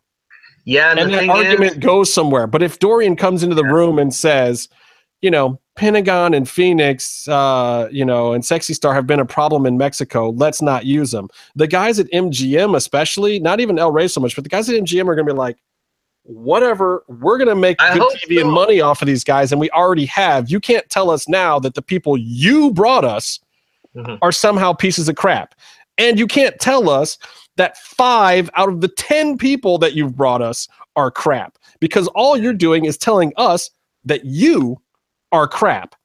If you're bringing us these guys and you're now telling us to take them off of the show that you brought them to, Dorian yeah, brought see, us this these is people. something I always worry about is that he'll probably get, get a hissy fit and try to pull everyone from AAA from the show. But y- you, got to remember, AAA, like Meatloaf said in our chat just now, um, they actively tried to destroy Phoenix's career and force him into retirement when he left the company by But that's that's AAA as a whole. Dorian can walk into a room. Any one of the people running AAA can walk into a room with each other and say, "Let's fuck these guys over." Mhm. But if you're Dorian Roldan and you walk into a an executive producers meeting for Lucha Underground as they're trying to plan this next season, and you say, "Yeah, I want to pull five of our stars that I gave you Mhm. off of our show," how stupid does he sound? And this is what I want everyone to think about that no one is thinking about. Everyone's like, oh, Dorian's going to screw these guys. Dorian's going to screw these guys. That's fine. Dorian very well may want to screw the royal hell out of these guys. But ask yourself does Dorian want to screw himself? He's the general manager of the LLC. At the end of the day, it will cost him money if this product sucks, if this product goes away. And I'm not saying that he doesn't want to screw these guys over. And I'm not saying that for the sake of AAA that he shouldn't, because as a boss, these guys have now taken it to him. And it is he's in the worst position possible of walking the line between AAA and Lucha Underground and this LLC thing. It's like, how does he not look like an idiot? Him and Eric Van Wagenen and Robert Rodriguez and Skip and all these guys who are also executive producers on that show along with him. There's 12 of them, I believe. And to the guys in his, uh, you know, he's got to justify the guys in the LLC that just made him general manager. Hey, I can make us money with this property. And it has nothing to do with AAA. Those guys don't care. They just want to know are you going to make us money? And if Dorian says, yeah, the way I'm going to make you money is by taking away five of our top stars from this intellectual property, he looks like an asshole. He looks like an Well- idiot doing that. And people, Honestly, though, he's been looking like an asshole a lot lately. he That's- might be, he might be. He is the problem and he is the solution. Yeah, and I mean, it's also like he has power in AAA, but he doesn't because everyone goes over his head for his, you know, they go to Marisela instead, and they go to Joaquin instead. That's how like guys like La Parca get keep winning tournaments and shit like that, right? And maybe And he then- doesn't care. I don't know. I mean, the guys who have worked and dealt with him can tell me, you know, can tell us how much he may or may not even care about the AAA product. What if he's just like, that's the old timers product? I'm the next generation. I want to prove that I can do something bigger north of the border. So Well, what- AAA be damned. What that that's a what if, but what if he looks at Lucha Underground as a side project and he's like, if this gets fucked, I can just go back to AAA whenever I want. And he can right now. And that's the thing. Again, he is the both the problem and the solution. A lot of the woes and problems that people have with AAA, Dorian is the person that could solve them in Lucha Underground. But he's got to want to do that. And honestly, I don't think anybody knows that answer to it. And I don't think Conan knows either. I love Conan. I love his show. I love what he has to say. I love that he speaks his mind. I love that he's stealing these guys, taking them to the crash and giving them another outlet. But at the same time, he might be screwing all of us over doing it. But I also think that there's certain things that he doesn't know what he's talking about. Like what he said something about Netflix buying Lucha Underground. Mhm. First of all, let me tell you that's not possible. Um, the Netflix thing, I probably understand better than a lot of people. Like I've had stock in Netflix since where they first became a mail order DVD company. I Mhm. understand this company. I research it constantly. I understand their business model better than most people in TV, and I understand what they do, how they do, and why they do it. I will say this: uh, I don't know officially what their interest in Lucha Underground is, but I believe that they have some. I believe that once they started, once they greenlit the Glow show that they're doing, that Marty Elias has been part of. Um, Yeah. That the way that Netflix buys stuff is when they buy up a property, especially when it's something new in a genre or field, they buy other stuff to put with it. Like they did that Baz Luhrmann thing about hip hop. All of a sudden, they bought up all these hip hop documentaries. Some of them, by the way, are awesome, and Yeah. they wanted more early hip hop related stuff, so that when you're done watching the one thing, you have all this other material to stream. That's how they do it. They piggyback these shows together. Um, Glow and Lucha Underground together would be a phenomenal tag team. So I have to imagine that they are interested in the product to a certain extent. I also have to imagine that El Rey is trying to figure out how to keep as much Lucha Underground for as long as they can, but at the same time, they may not have the money to throw at it that that Netflix does. So they mm-hmm. may be looking at is there a way that we can keep the product and partner with them so that they're getting the product quickly afterwards, but we're still getting it first. They're stupid if they're a network and they're not looking at it that way. Even mm-hmm. the CW just did that deal with Netflix, where now, eight days after their shows are finished airing for the season, Netflix can put it up. Netflix can put up The Flash in May or June, the whole season, almost right after it airs. That's huge Yeah. for them. When I saw That's that, a- I'm like, I'm gonna wait to watch Riverdale. This is what I'm gonna do. Well, and this is what, yeah. And so it costs the network a little bit, but at the same time, they get a big chunk of cash from Yeah. Netflix that keeps the shows afloat. And it's good for the shows because guess what? Netflix doesn't want one or two seasons of it. They want people to be able to binge five or six seasons of it. They got Right. 33 million subscribers or more.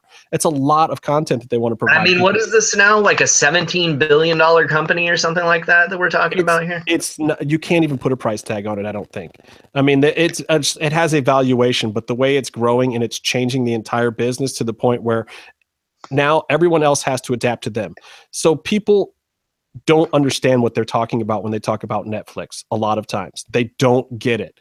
I guarantee you that everyone involved, including MGM, is trying to figure out something from Netflix, but they're not going to buy the entire property. They may buy out one per, part of it or they may take a little bit of everyone's part but what they're interested in is airing rights and they will put money behind it. But they don't need to own the product. Production companies own products and guess who the production company is here people the production company is mgm this is the company that bought up half of las vegas with japanese you know money and chinese money and money from all over the place people think that aaa is a player no MGM's a player. People think that Dorian Roldan's a player. No. MGM and Netflix are players. People think that Robert Rodriguez is a player. He's a movie director with a fledgling network, and I love it, and I love him. He's not the big player. MGM, Netflix, Those are the big players. And if people can't follow the money, they shouldn't talk about big deals. If you can't understand how corporations work and big money moves around and what ad dollars and revenue really is about, then they shouldn't be talking about this. Wrestling fans, and I am I consider myself a wrestling fan, but I am in the TV business and I've studied this my whole life and my whole career. It's on a different level. And yes, there could be some huge, huge casualties of this, and those people on the corporate level may not see them. They may not understand that Pentagon is a big portion of the product. Mhm. You might never watch again. They might lose, you know, 700,000 fans overnight if they get rid of Pentagon, and they may not understand that. But they might do that anyway because the way that they look at it is these guys came out of obscurity 3 years ago anyway. Can't we just bring some other guys out of obscurity now? And guess what? They might be right. They might be able to create still another great show. They'll still have great writers. They'll still DJ's not going to go anywhere. If they offer him a check to do more, but don't give him Pentagon and Phoenix to do it with, do you think he's still going to try to write the best stuff ever that he could write? Absolutely. No, He's not afraid of money. They barely, they barely use Pentagon anyway. He's he's written off every season for like Well, and. I, yeah, like where's Pentagon right now? Last time we saw him, he got beat up by four girls. mhm. Like, look, as much as we Five- all love him, he Five is girls, not the only thing. Dash has a badge. Remember, Dash Okay, has a badge. Dash has a badge. But I mean, you know, you just have to look at it realistically too. Like, you know, major TV shows lose stars. Sometimes they revamp whole things with with new people in major roles, and you're just like, what the hell is this? And sometimes it completely fails. Sometimes it's like, yeah, we don't want to see Scott Bakula in a Star Trek show. And sometimes it's like, oh yeah, why not? You know, sometimes these things work out great. You know, how long was ER on? By the 12th season of ER, was any one doctor from season one still on that show? No, I mean, George Clooney wasn't on there anymore. By then, you didn't even remember that guy was a TV actor.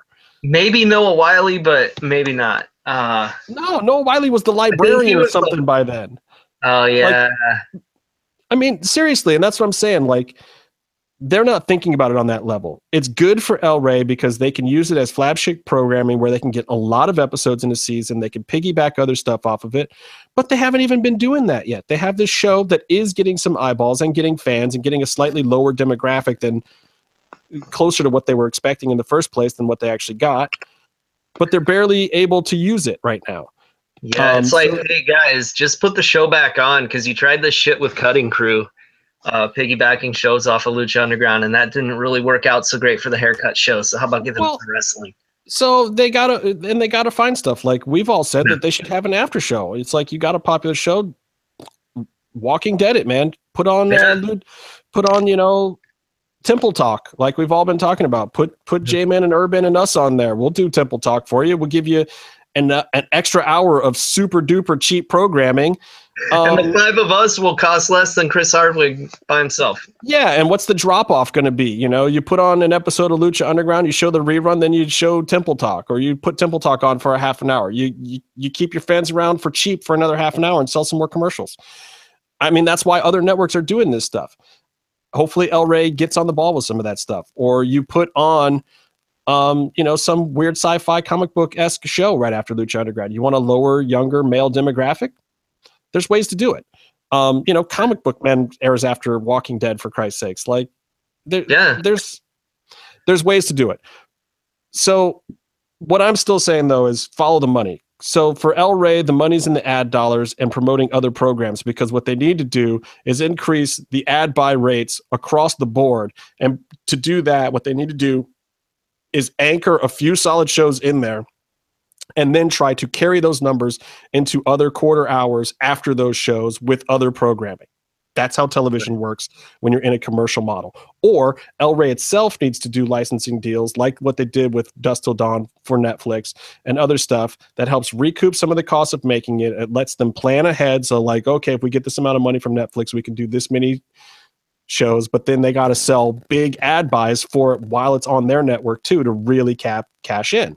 I don't know if they did that with Dusk Till Dawn this season, which might be why that show's kind of on hiatus now because Right. it went to Netflix I don't know, two weeks after Next day. aired.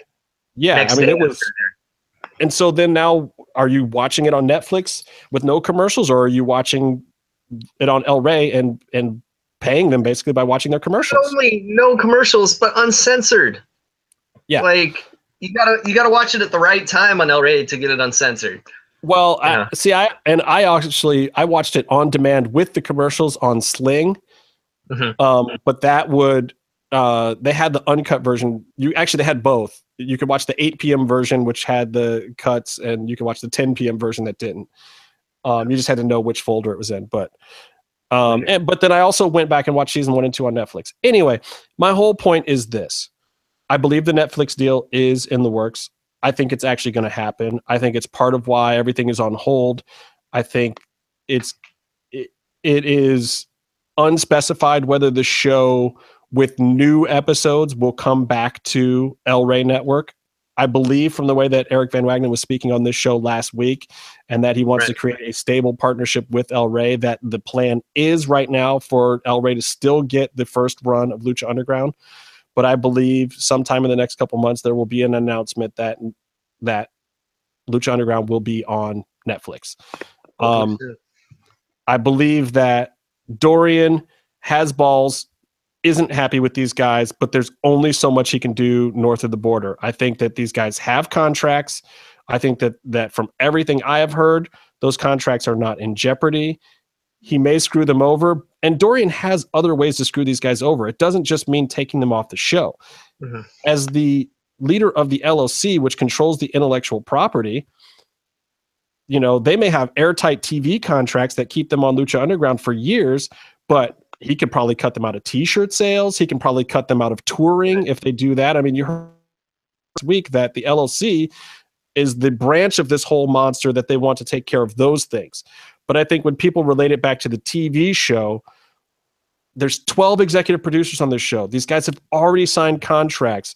We we know for a fact that Lucha Underground itself as a TV show is not worried about things like Sexy Star um, and Phoenix. They didn't seem worried when those things happened. I don't, and they don't seem any more worried now that it's Pentagon. Mhm. So that says to me that their contracts on their end with their talent as TV characters here in the States are fine. That's what that says to me. I could be wrong. I haven't read anybody's contract. I haven't heard legal from El Rey or or MGM saying any of this stuff. But from what I've heard from very credible people on that side, there's no worry whatsoever about these people with their television contracts. Again, that does not mean that Dorian can't screw them, but the ways that he can screw them are touring, our merchandise, our bookings down in Mexico, the the whole cohesive idea that they had in the first place of everyone working hand in hand to basically go back and forth from AAA and come up here and do this other stuff. That's what's not working. It's not all coming together. The AAA talent, especially, has become an issue. They've had work visa issues. They've had, you know, just like the whole Flamita story where he's in it with AAA before he really even gets up here and gets established. Then you've got Sexy Star wanting to box and really being kind of done wrestling in general and just wanting to be a TV star now. I was watching her first season stuff. Like she was so much better in the first season in general. She's just she's just getting to the point now where like like I even saw a match where she's running the ropes and everything for the first season. Like she was not what she is right now at all. But I've seen her live where she just looks like she's blown up gas and right out of the gate. And that doesn't say to me that she's a bad wrestler. That says to me that she's over this shit. I think it's both, but Maybe that, that's just an opinion. And and again, but she's a huge star up here. They made her a huge star, and you know they can do what, what they want with it. And it doesn't sound like her contract as a TV star for Lucha Underground is in jeopardy, or Phoenix, or Pentagon, or Jack. Um, I don't know. I don't know how all this plays out from here. I really don't. But I gotta say this, people, if you want real answers, stop thinking about your favorite wrestlers and start thinking about who stands to gain the most money and from what.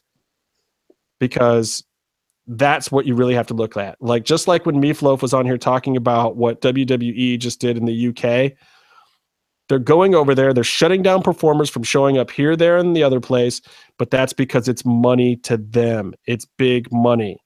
They're going to let Progress have a taste now, but they're letting Progress have a taste so that they can control the territory and they will decide if they want to make the money or if they want to continue letting these guys make the money. And I believe that MGM and Netflix will be the same at the end of the day with this. They're not Vince McMahon. They don't have a wrestling sensibility. They're going to completely come at it from a business and TV standpoint. But that's a big game, people. That is a big, big game. And these dudes are going to play it hard and they're going to play it real. And that's real money. That is not one wrestler's contract for two to to four years. I love the boys in the back. Mhm. I, I I don't want to see anything bad happen to any of them. Hmm. But you guys got to be realistic about this stuff too. Like losing even four or five guys is not what's going to make or break Lucha Underground. MGM deciding whether or not they want to stay in business with El Rey, whether they want to stay in business with Dorian, whether or not they want to sell viewing rights to the show to Netflix. That is the stuff that is going to make or break Lucha Underground. And I hope that it makes Lucha Underground, and I hope that Pentagon's around for it because if Pentagon leaves, it is going to suck. Mhm. No two ways about it. But why would he leave? What is he going to do if he really, really leaves? Is Konnan going to get as big a TV deal as Lucha Underground or bigger? No, you know what's funny is he compared it to the promo Azteca thing. Uh, he shouldn't have done that because that was a huge failure. But not that I say that the crash will be because they put on some cool shit and they've got a lot of my favorite guys there right now. Yeah, Right. and they can Yeah. instantly be right up there with Evolve and PWG and Ring of Honor. They could be there. But I'm here to tell you any one of these companies that gets the real Netflix deal Mhm. is instantly number two.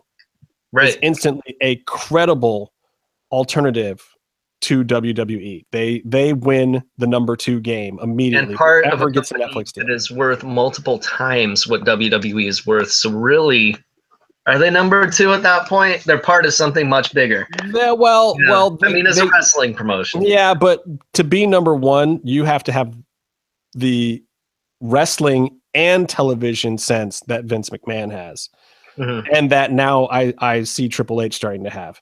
Maybe they can't write the best storylines in the world, but they still have better marketing overall for a wrestling product. They know how to control their product. They know how to control the top talent. Because I'm also here to tell you too, as much as we all hate on WWE, those guys that are there are still by and large better than a lot of these other talents that are on the indies. What I Like want to know, Justin, is where is my movie with Pentagon Jr. as a surfing penguin, huh? Oh man, that needs to happen tomorrow. I don't know. I've ranted on it enough. Follow the money, people. Follow the money. That's all I can tell you. Like you know, hit me on Twitter. I will go back and forth with you guys all day about it. Um, I I'm won't. not I'm saying, busy.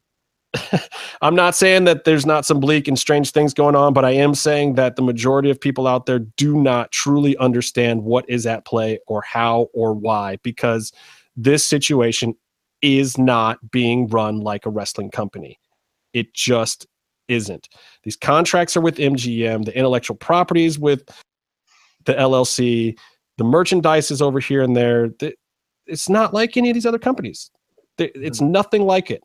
Nothing. And even the people involved don't completely get all of it and may never.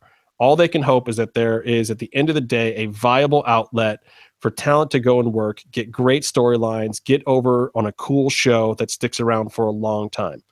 That's all anybody can hope for at this point in time. And I'm hoping for it because it is 10 million times cooler than the WWE product yeah, yeah. you know IWGP, you know, the the New Japan stuff has its moments, but is it super solid all year round? No. Don't kid yourself. It's super cool. Progress Rev Pro, super awesome. Is it like that all year round? No, because the best guys come and go, and half of them are in Japan or uh, other places. Mhm. You know, Ring of Honor, is it like that all the time? No. Half the top of the roster is guys who left TNA. Is TNA there? Hell no. Even though you got stars like Lashley and EC3 and the Hardys, the overall production isn't quite there yet. The the crowds are dead at Universal or whatever they're doing. They need to like not shoot there anymore. Like they have some issues, even with the new company coming in. Evolve, yeah, but everyone's in and out, and it's you know it's like junior NXT. Yeah, So they're the bitch company now. You know. It's super cool, but at the same time, it's super smarky and you know on the fringe, and it's not there yet. Like, dude, there is not a great number two option. AAA obviously isn't. CMLL is okay, but there's still you know weird issues there too. I mean, you know, and I didn't even get to talk about uh Fantastica yeah, other time. I didn't but- get to talk about DDT Universe either, but go sign up, everyone. It's free until the end of February. They don't even take any credit card information. They just sign up and you fucking watch it. Yeah. DDTUniverse.com. So I'm sorry I wasn't in the chat room um, with my new audio setup and the weird stuff going on. I didn't want to risk crashing my whole computer like the last couple of weeks. So I apologize if we're missing awesome questions. I will check in on them. I think Um, they're saying Byron owns slaves. Like, I don't even know what's happening anymore. I believe that's true. You know, speaking of slavery, can I end with one more rant? Sure. Can I can I talk about the T Wood thing? The Tyron Woodley Oh, shit, playing the froze. card thing. Oh, okay. Yeah, I- yeah, yeah. You're good. I got to talk about the the the Tyron Woodley thing. Um, it's crazy to me. Like, um, I don't even I, I don't even know where to start with this. So Tyron Woodley is saying he's got these issues, um, and I believe him. Like the the issues are legit, and and people just don't know. Like, I deal with racism in my industry a lot. Like I produce car build shows sometimes. Do you think that they want to hire a black dude to go out and hang out with a bunch of hillbillies stuffing nitro into their cars and burning down the road? And it's not even that the talent or the guys out there building the cars are the ones that they're uh, uh, that have an issue with me. Producers here in LA will look at me and be like, I don't want to send that guy out there because they might have an issue. And it's this other form of racism. It's this implied racism. And I have heard things like, you're well spoken. What the fuck does that mean? Yeah, I speak. I'm smart. you know, the, the, like, you know who's not well spoken? People who weren't afforded the same opportunities and education in life. And I get I get these forms of racism, and this is kind of what Tyrone I think was talking about. He can't he doesn't want to tell you specifics because to tell you specifics is going to out somebody that isn't necessarily some evil person. They're just a person who's gotten it wrong and they don't understand what some of this race stuff means. So being biracial myself, I walk into rooms and and what we talked about with Carmen earlier. Sometimes it's like I'm not black enough for black folks and I'm certainly not white enough for white folks, but when I get accepted is when all of a sudden I'm in these situations and I assimilate to what their expectation is. So if I go into a room with black folks and I speak a certain way and I exude a certain thing, and I see light skinned dudes like me or mixed dudes all the time trying way too hard, way too hard. It's a pretty good Key and Peele skit on it, actually. Yeah, because it gets them accepted in the room, and it's true. I've also been in rooms where I've heard because they don't even see me as black. They don't even think I'm black because of how I speak and and the people that I'm around. I had a sheriff of a county back in Ohio come in and actually use the N word in front of me Oh shit! and he was saying, yeah, it was a, it was about this club promotion thing, and he was trying to shut down the black promotion night. And he came in and he was like, "Y'all gonna stop doing goddamn nigger night over there?" And it was like, but it wasn't directed at me, and I could tell he wasn't even looking at me like I was black, and I was just like, and people don't get it. This is the way it really, really is. And all Tyron Woodley is saying is, if you think as a black champion in the UFC who isn't you know as eloquent on the microphone as some other guys who isn't you know who is black if you think that he isn't getting treated slightly differently you're wrong. And it's not necessarily anyone's fault but dude the sport was bred on chuck liddell and matt hughes and it was good for the sport. It was a good thing. It brought white folks back to combat sports and there is nothing wrong with that. It is good that they had some some hillbilly heroes as i like to call them. There's nothing wrong with that because dude brothers and latinos took over boxing and every now and then there was a great white hope oh, like Jerry Cooney. Oh, yeah shit. you know i mean come on you remember how hyped up people were on tommy gunn morrison come on Like whatever. Like and the Klitschko's were European. and People were still like, "Oh, them white boys can fight." But MMA brought a level playing field. But at the same time, I and I've seen it in the MMA world too. It is a little bit of a white boys club, and it doesn't have the same respect for you know minority fighters. And people will cite some of the Brazilian guys, but the Brazilians don't count because they started the shit. Mhm. Even Anderson Silva being black and Brazilian, they don't count. They really don't. But the American African American fighters in the UFC take shit. And we know that African American wrestlers take shit. How much racism has been in the wrestling business forever? How how when has anyone been the heavyweight champion that was African American for any sustained period of time? Uh, The Rock is probably the best example, and he's Yeah, because Ron Simmons didn't have the belt for that long. Yeah, I mean, look, like the New Day thing was great, but at the same time, they also play a very semi-stereotypical role to a certain point. And plus, they held the titles just because Demolition had a lawsuit against Vince. You know, like they wanted to beat the record because of that. Yeah, I mean, and and I get it. So, but at the same time, like people are saying that Tyron is race baiting or that there isn't actual issues. I'm saying, of course there are. Don't kid yourself. And I'm not I'm not some idiot that believes all people should be treated equally. Fuck that. But here's the thing. Guess who deserves to not be treated equally? A guy who is um, a world champion in the UFC, maybe. like maybe he Yeah. deserves a little bit better treatment than, you know, some bum on the street. I'm saying I treat people differently all the time, but I don't do it based on race, creed, or color. I do it based on accomplishment, intelligence, ability, you know, uh, kind heartedness. Barry Byron all the time on this show? Yeah. And I'm here to tell you. Tyron Woodley is a champion of the world in a sport that is very difficult. How many people, if you look at a cross section of the world, have been a champion of anything, let Mhm. alone the toughest fighting promotion in the world? Give the guy some respect. I don't care if he loses You're to have fight. his fucking record? Jesus. Yeah. Like, and and I take him at his word too. I I, I- I don't think he's the kind of guy that cares enough to make it up.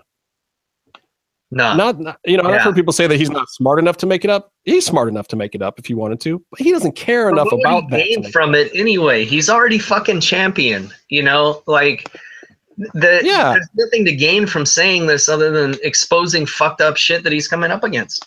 and he is coming up against it and i and I, I commend him for how he's doing it and the way that he's saying these things and not pointing out uh, specific people or trying to point fingers you know everyone like wants examples and ariel helwani was trying to put it to him to give him examples and Mhm. whatnot i don't believe that's the right way i think that this is the way you do it you say people i need you to believe me i'm a world champion i have credibility i'm a black man that struggled to get here and he's been around racism. He lives in Ferguson for Christ's sakes. I mean, come on. And he and he's been around wrestling too, which is definitely a very uh, white driven country boy kind of sport where there's certainly lots of racism. I've seen it in the wrestling rooms. I've been a part of it on that end too. It happens, people. Please do not discount the man when he says that he has experienced this firsthand on his way to the title and that he wants to get some respect. He is not trying to change everybody's mind. He's not trying to say that racism shouldn't exist or that people need to stop being racist, this and the other thing. What he's trying to say is, as a champion, can we now give him respect? Even if he's the bad guy, give him good dressing rooms. Don't don't don't tell him things like he's well spoken. Don't call him Tyrone. Oh god, all the time. Still, he's the fucking champion. They're still calling him Tyrone. even Todd Duffy at the beginning of the broadcast, it's Todd Duffy's first freaking week, made a joke about it at the beginning of the broadcast. And uh, to a world champion that could slap your head off. I mean, and I know where he was trying to go. He was just trying to be lighthearted and whatever, but it rubbed me the wrong way immediately. It's like, I'm an MMA fan. I thought his name was weird the first time I heard it. And then when the first time I heard him say it correctly, I knew the man's name. Yeah. It wasn't All I think hard. of is it sounds like he could be on Game of Thrones anyway at this point, you know? and don't get me wrong, people mess up people's names all the time, but I can even say Joanna Jędrzejczyk. Yeah. Like her name's crazy, but you you heard it 20 times now. She's and when a you say people, when you say people, you mean J Man. Let's let's, let's yeah. but but at the same time, J-Man's also not a broadcaster paid by that company on that event to tout those champions. right. Yeah, and uh, sure, fuck a lot of pe- people paid by the show are fucking up Tyron's name. Come yeah, on. and I would I would say that if if somebody actually cut J-Man a check, you would hear him enunciate some shit very correctly if they told him to.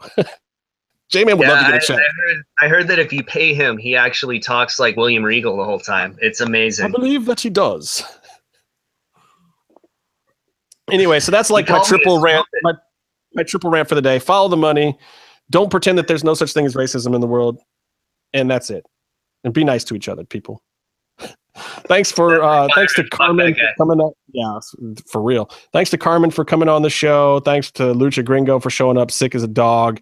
Thanks to Byron for showing up in the middle of the night when it's like he's been wrecking houses with Vanilla Ice all day. Um, and thanks to you.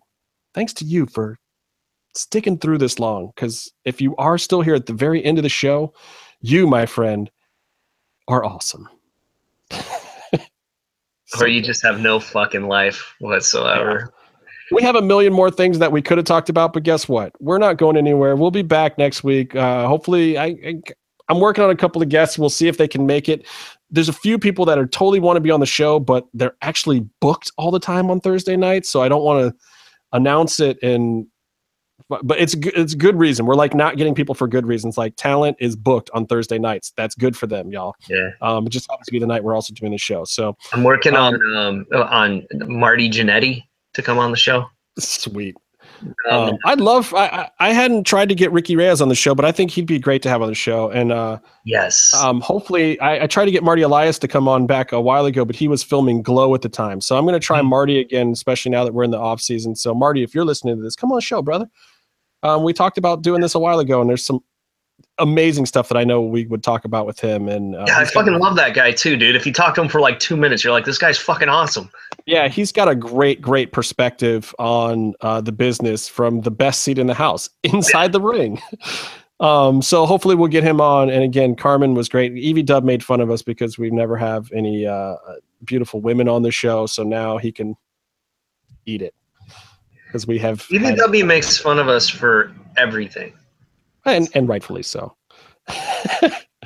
All right, Casey, brother, get out of here. You got to go do your thing tomorrow. I got to do my thing. Yes. So until next time, stay calm and stay in the mix.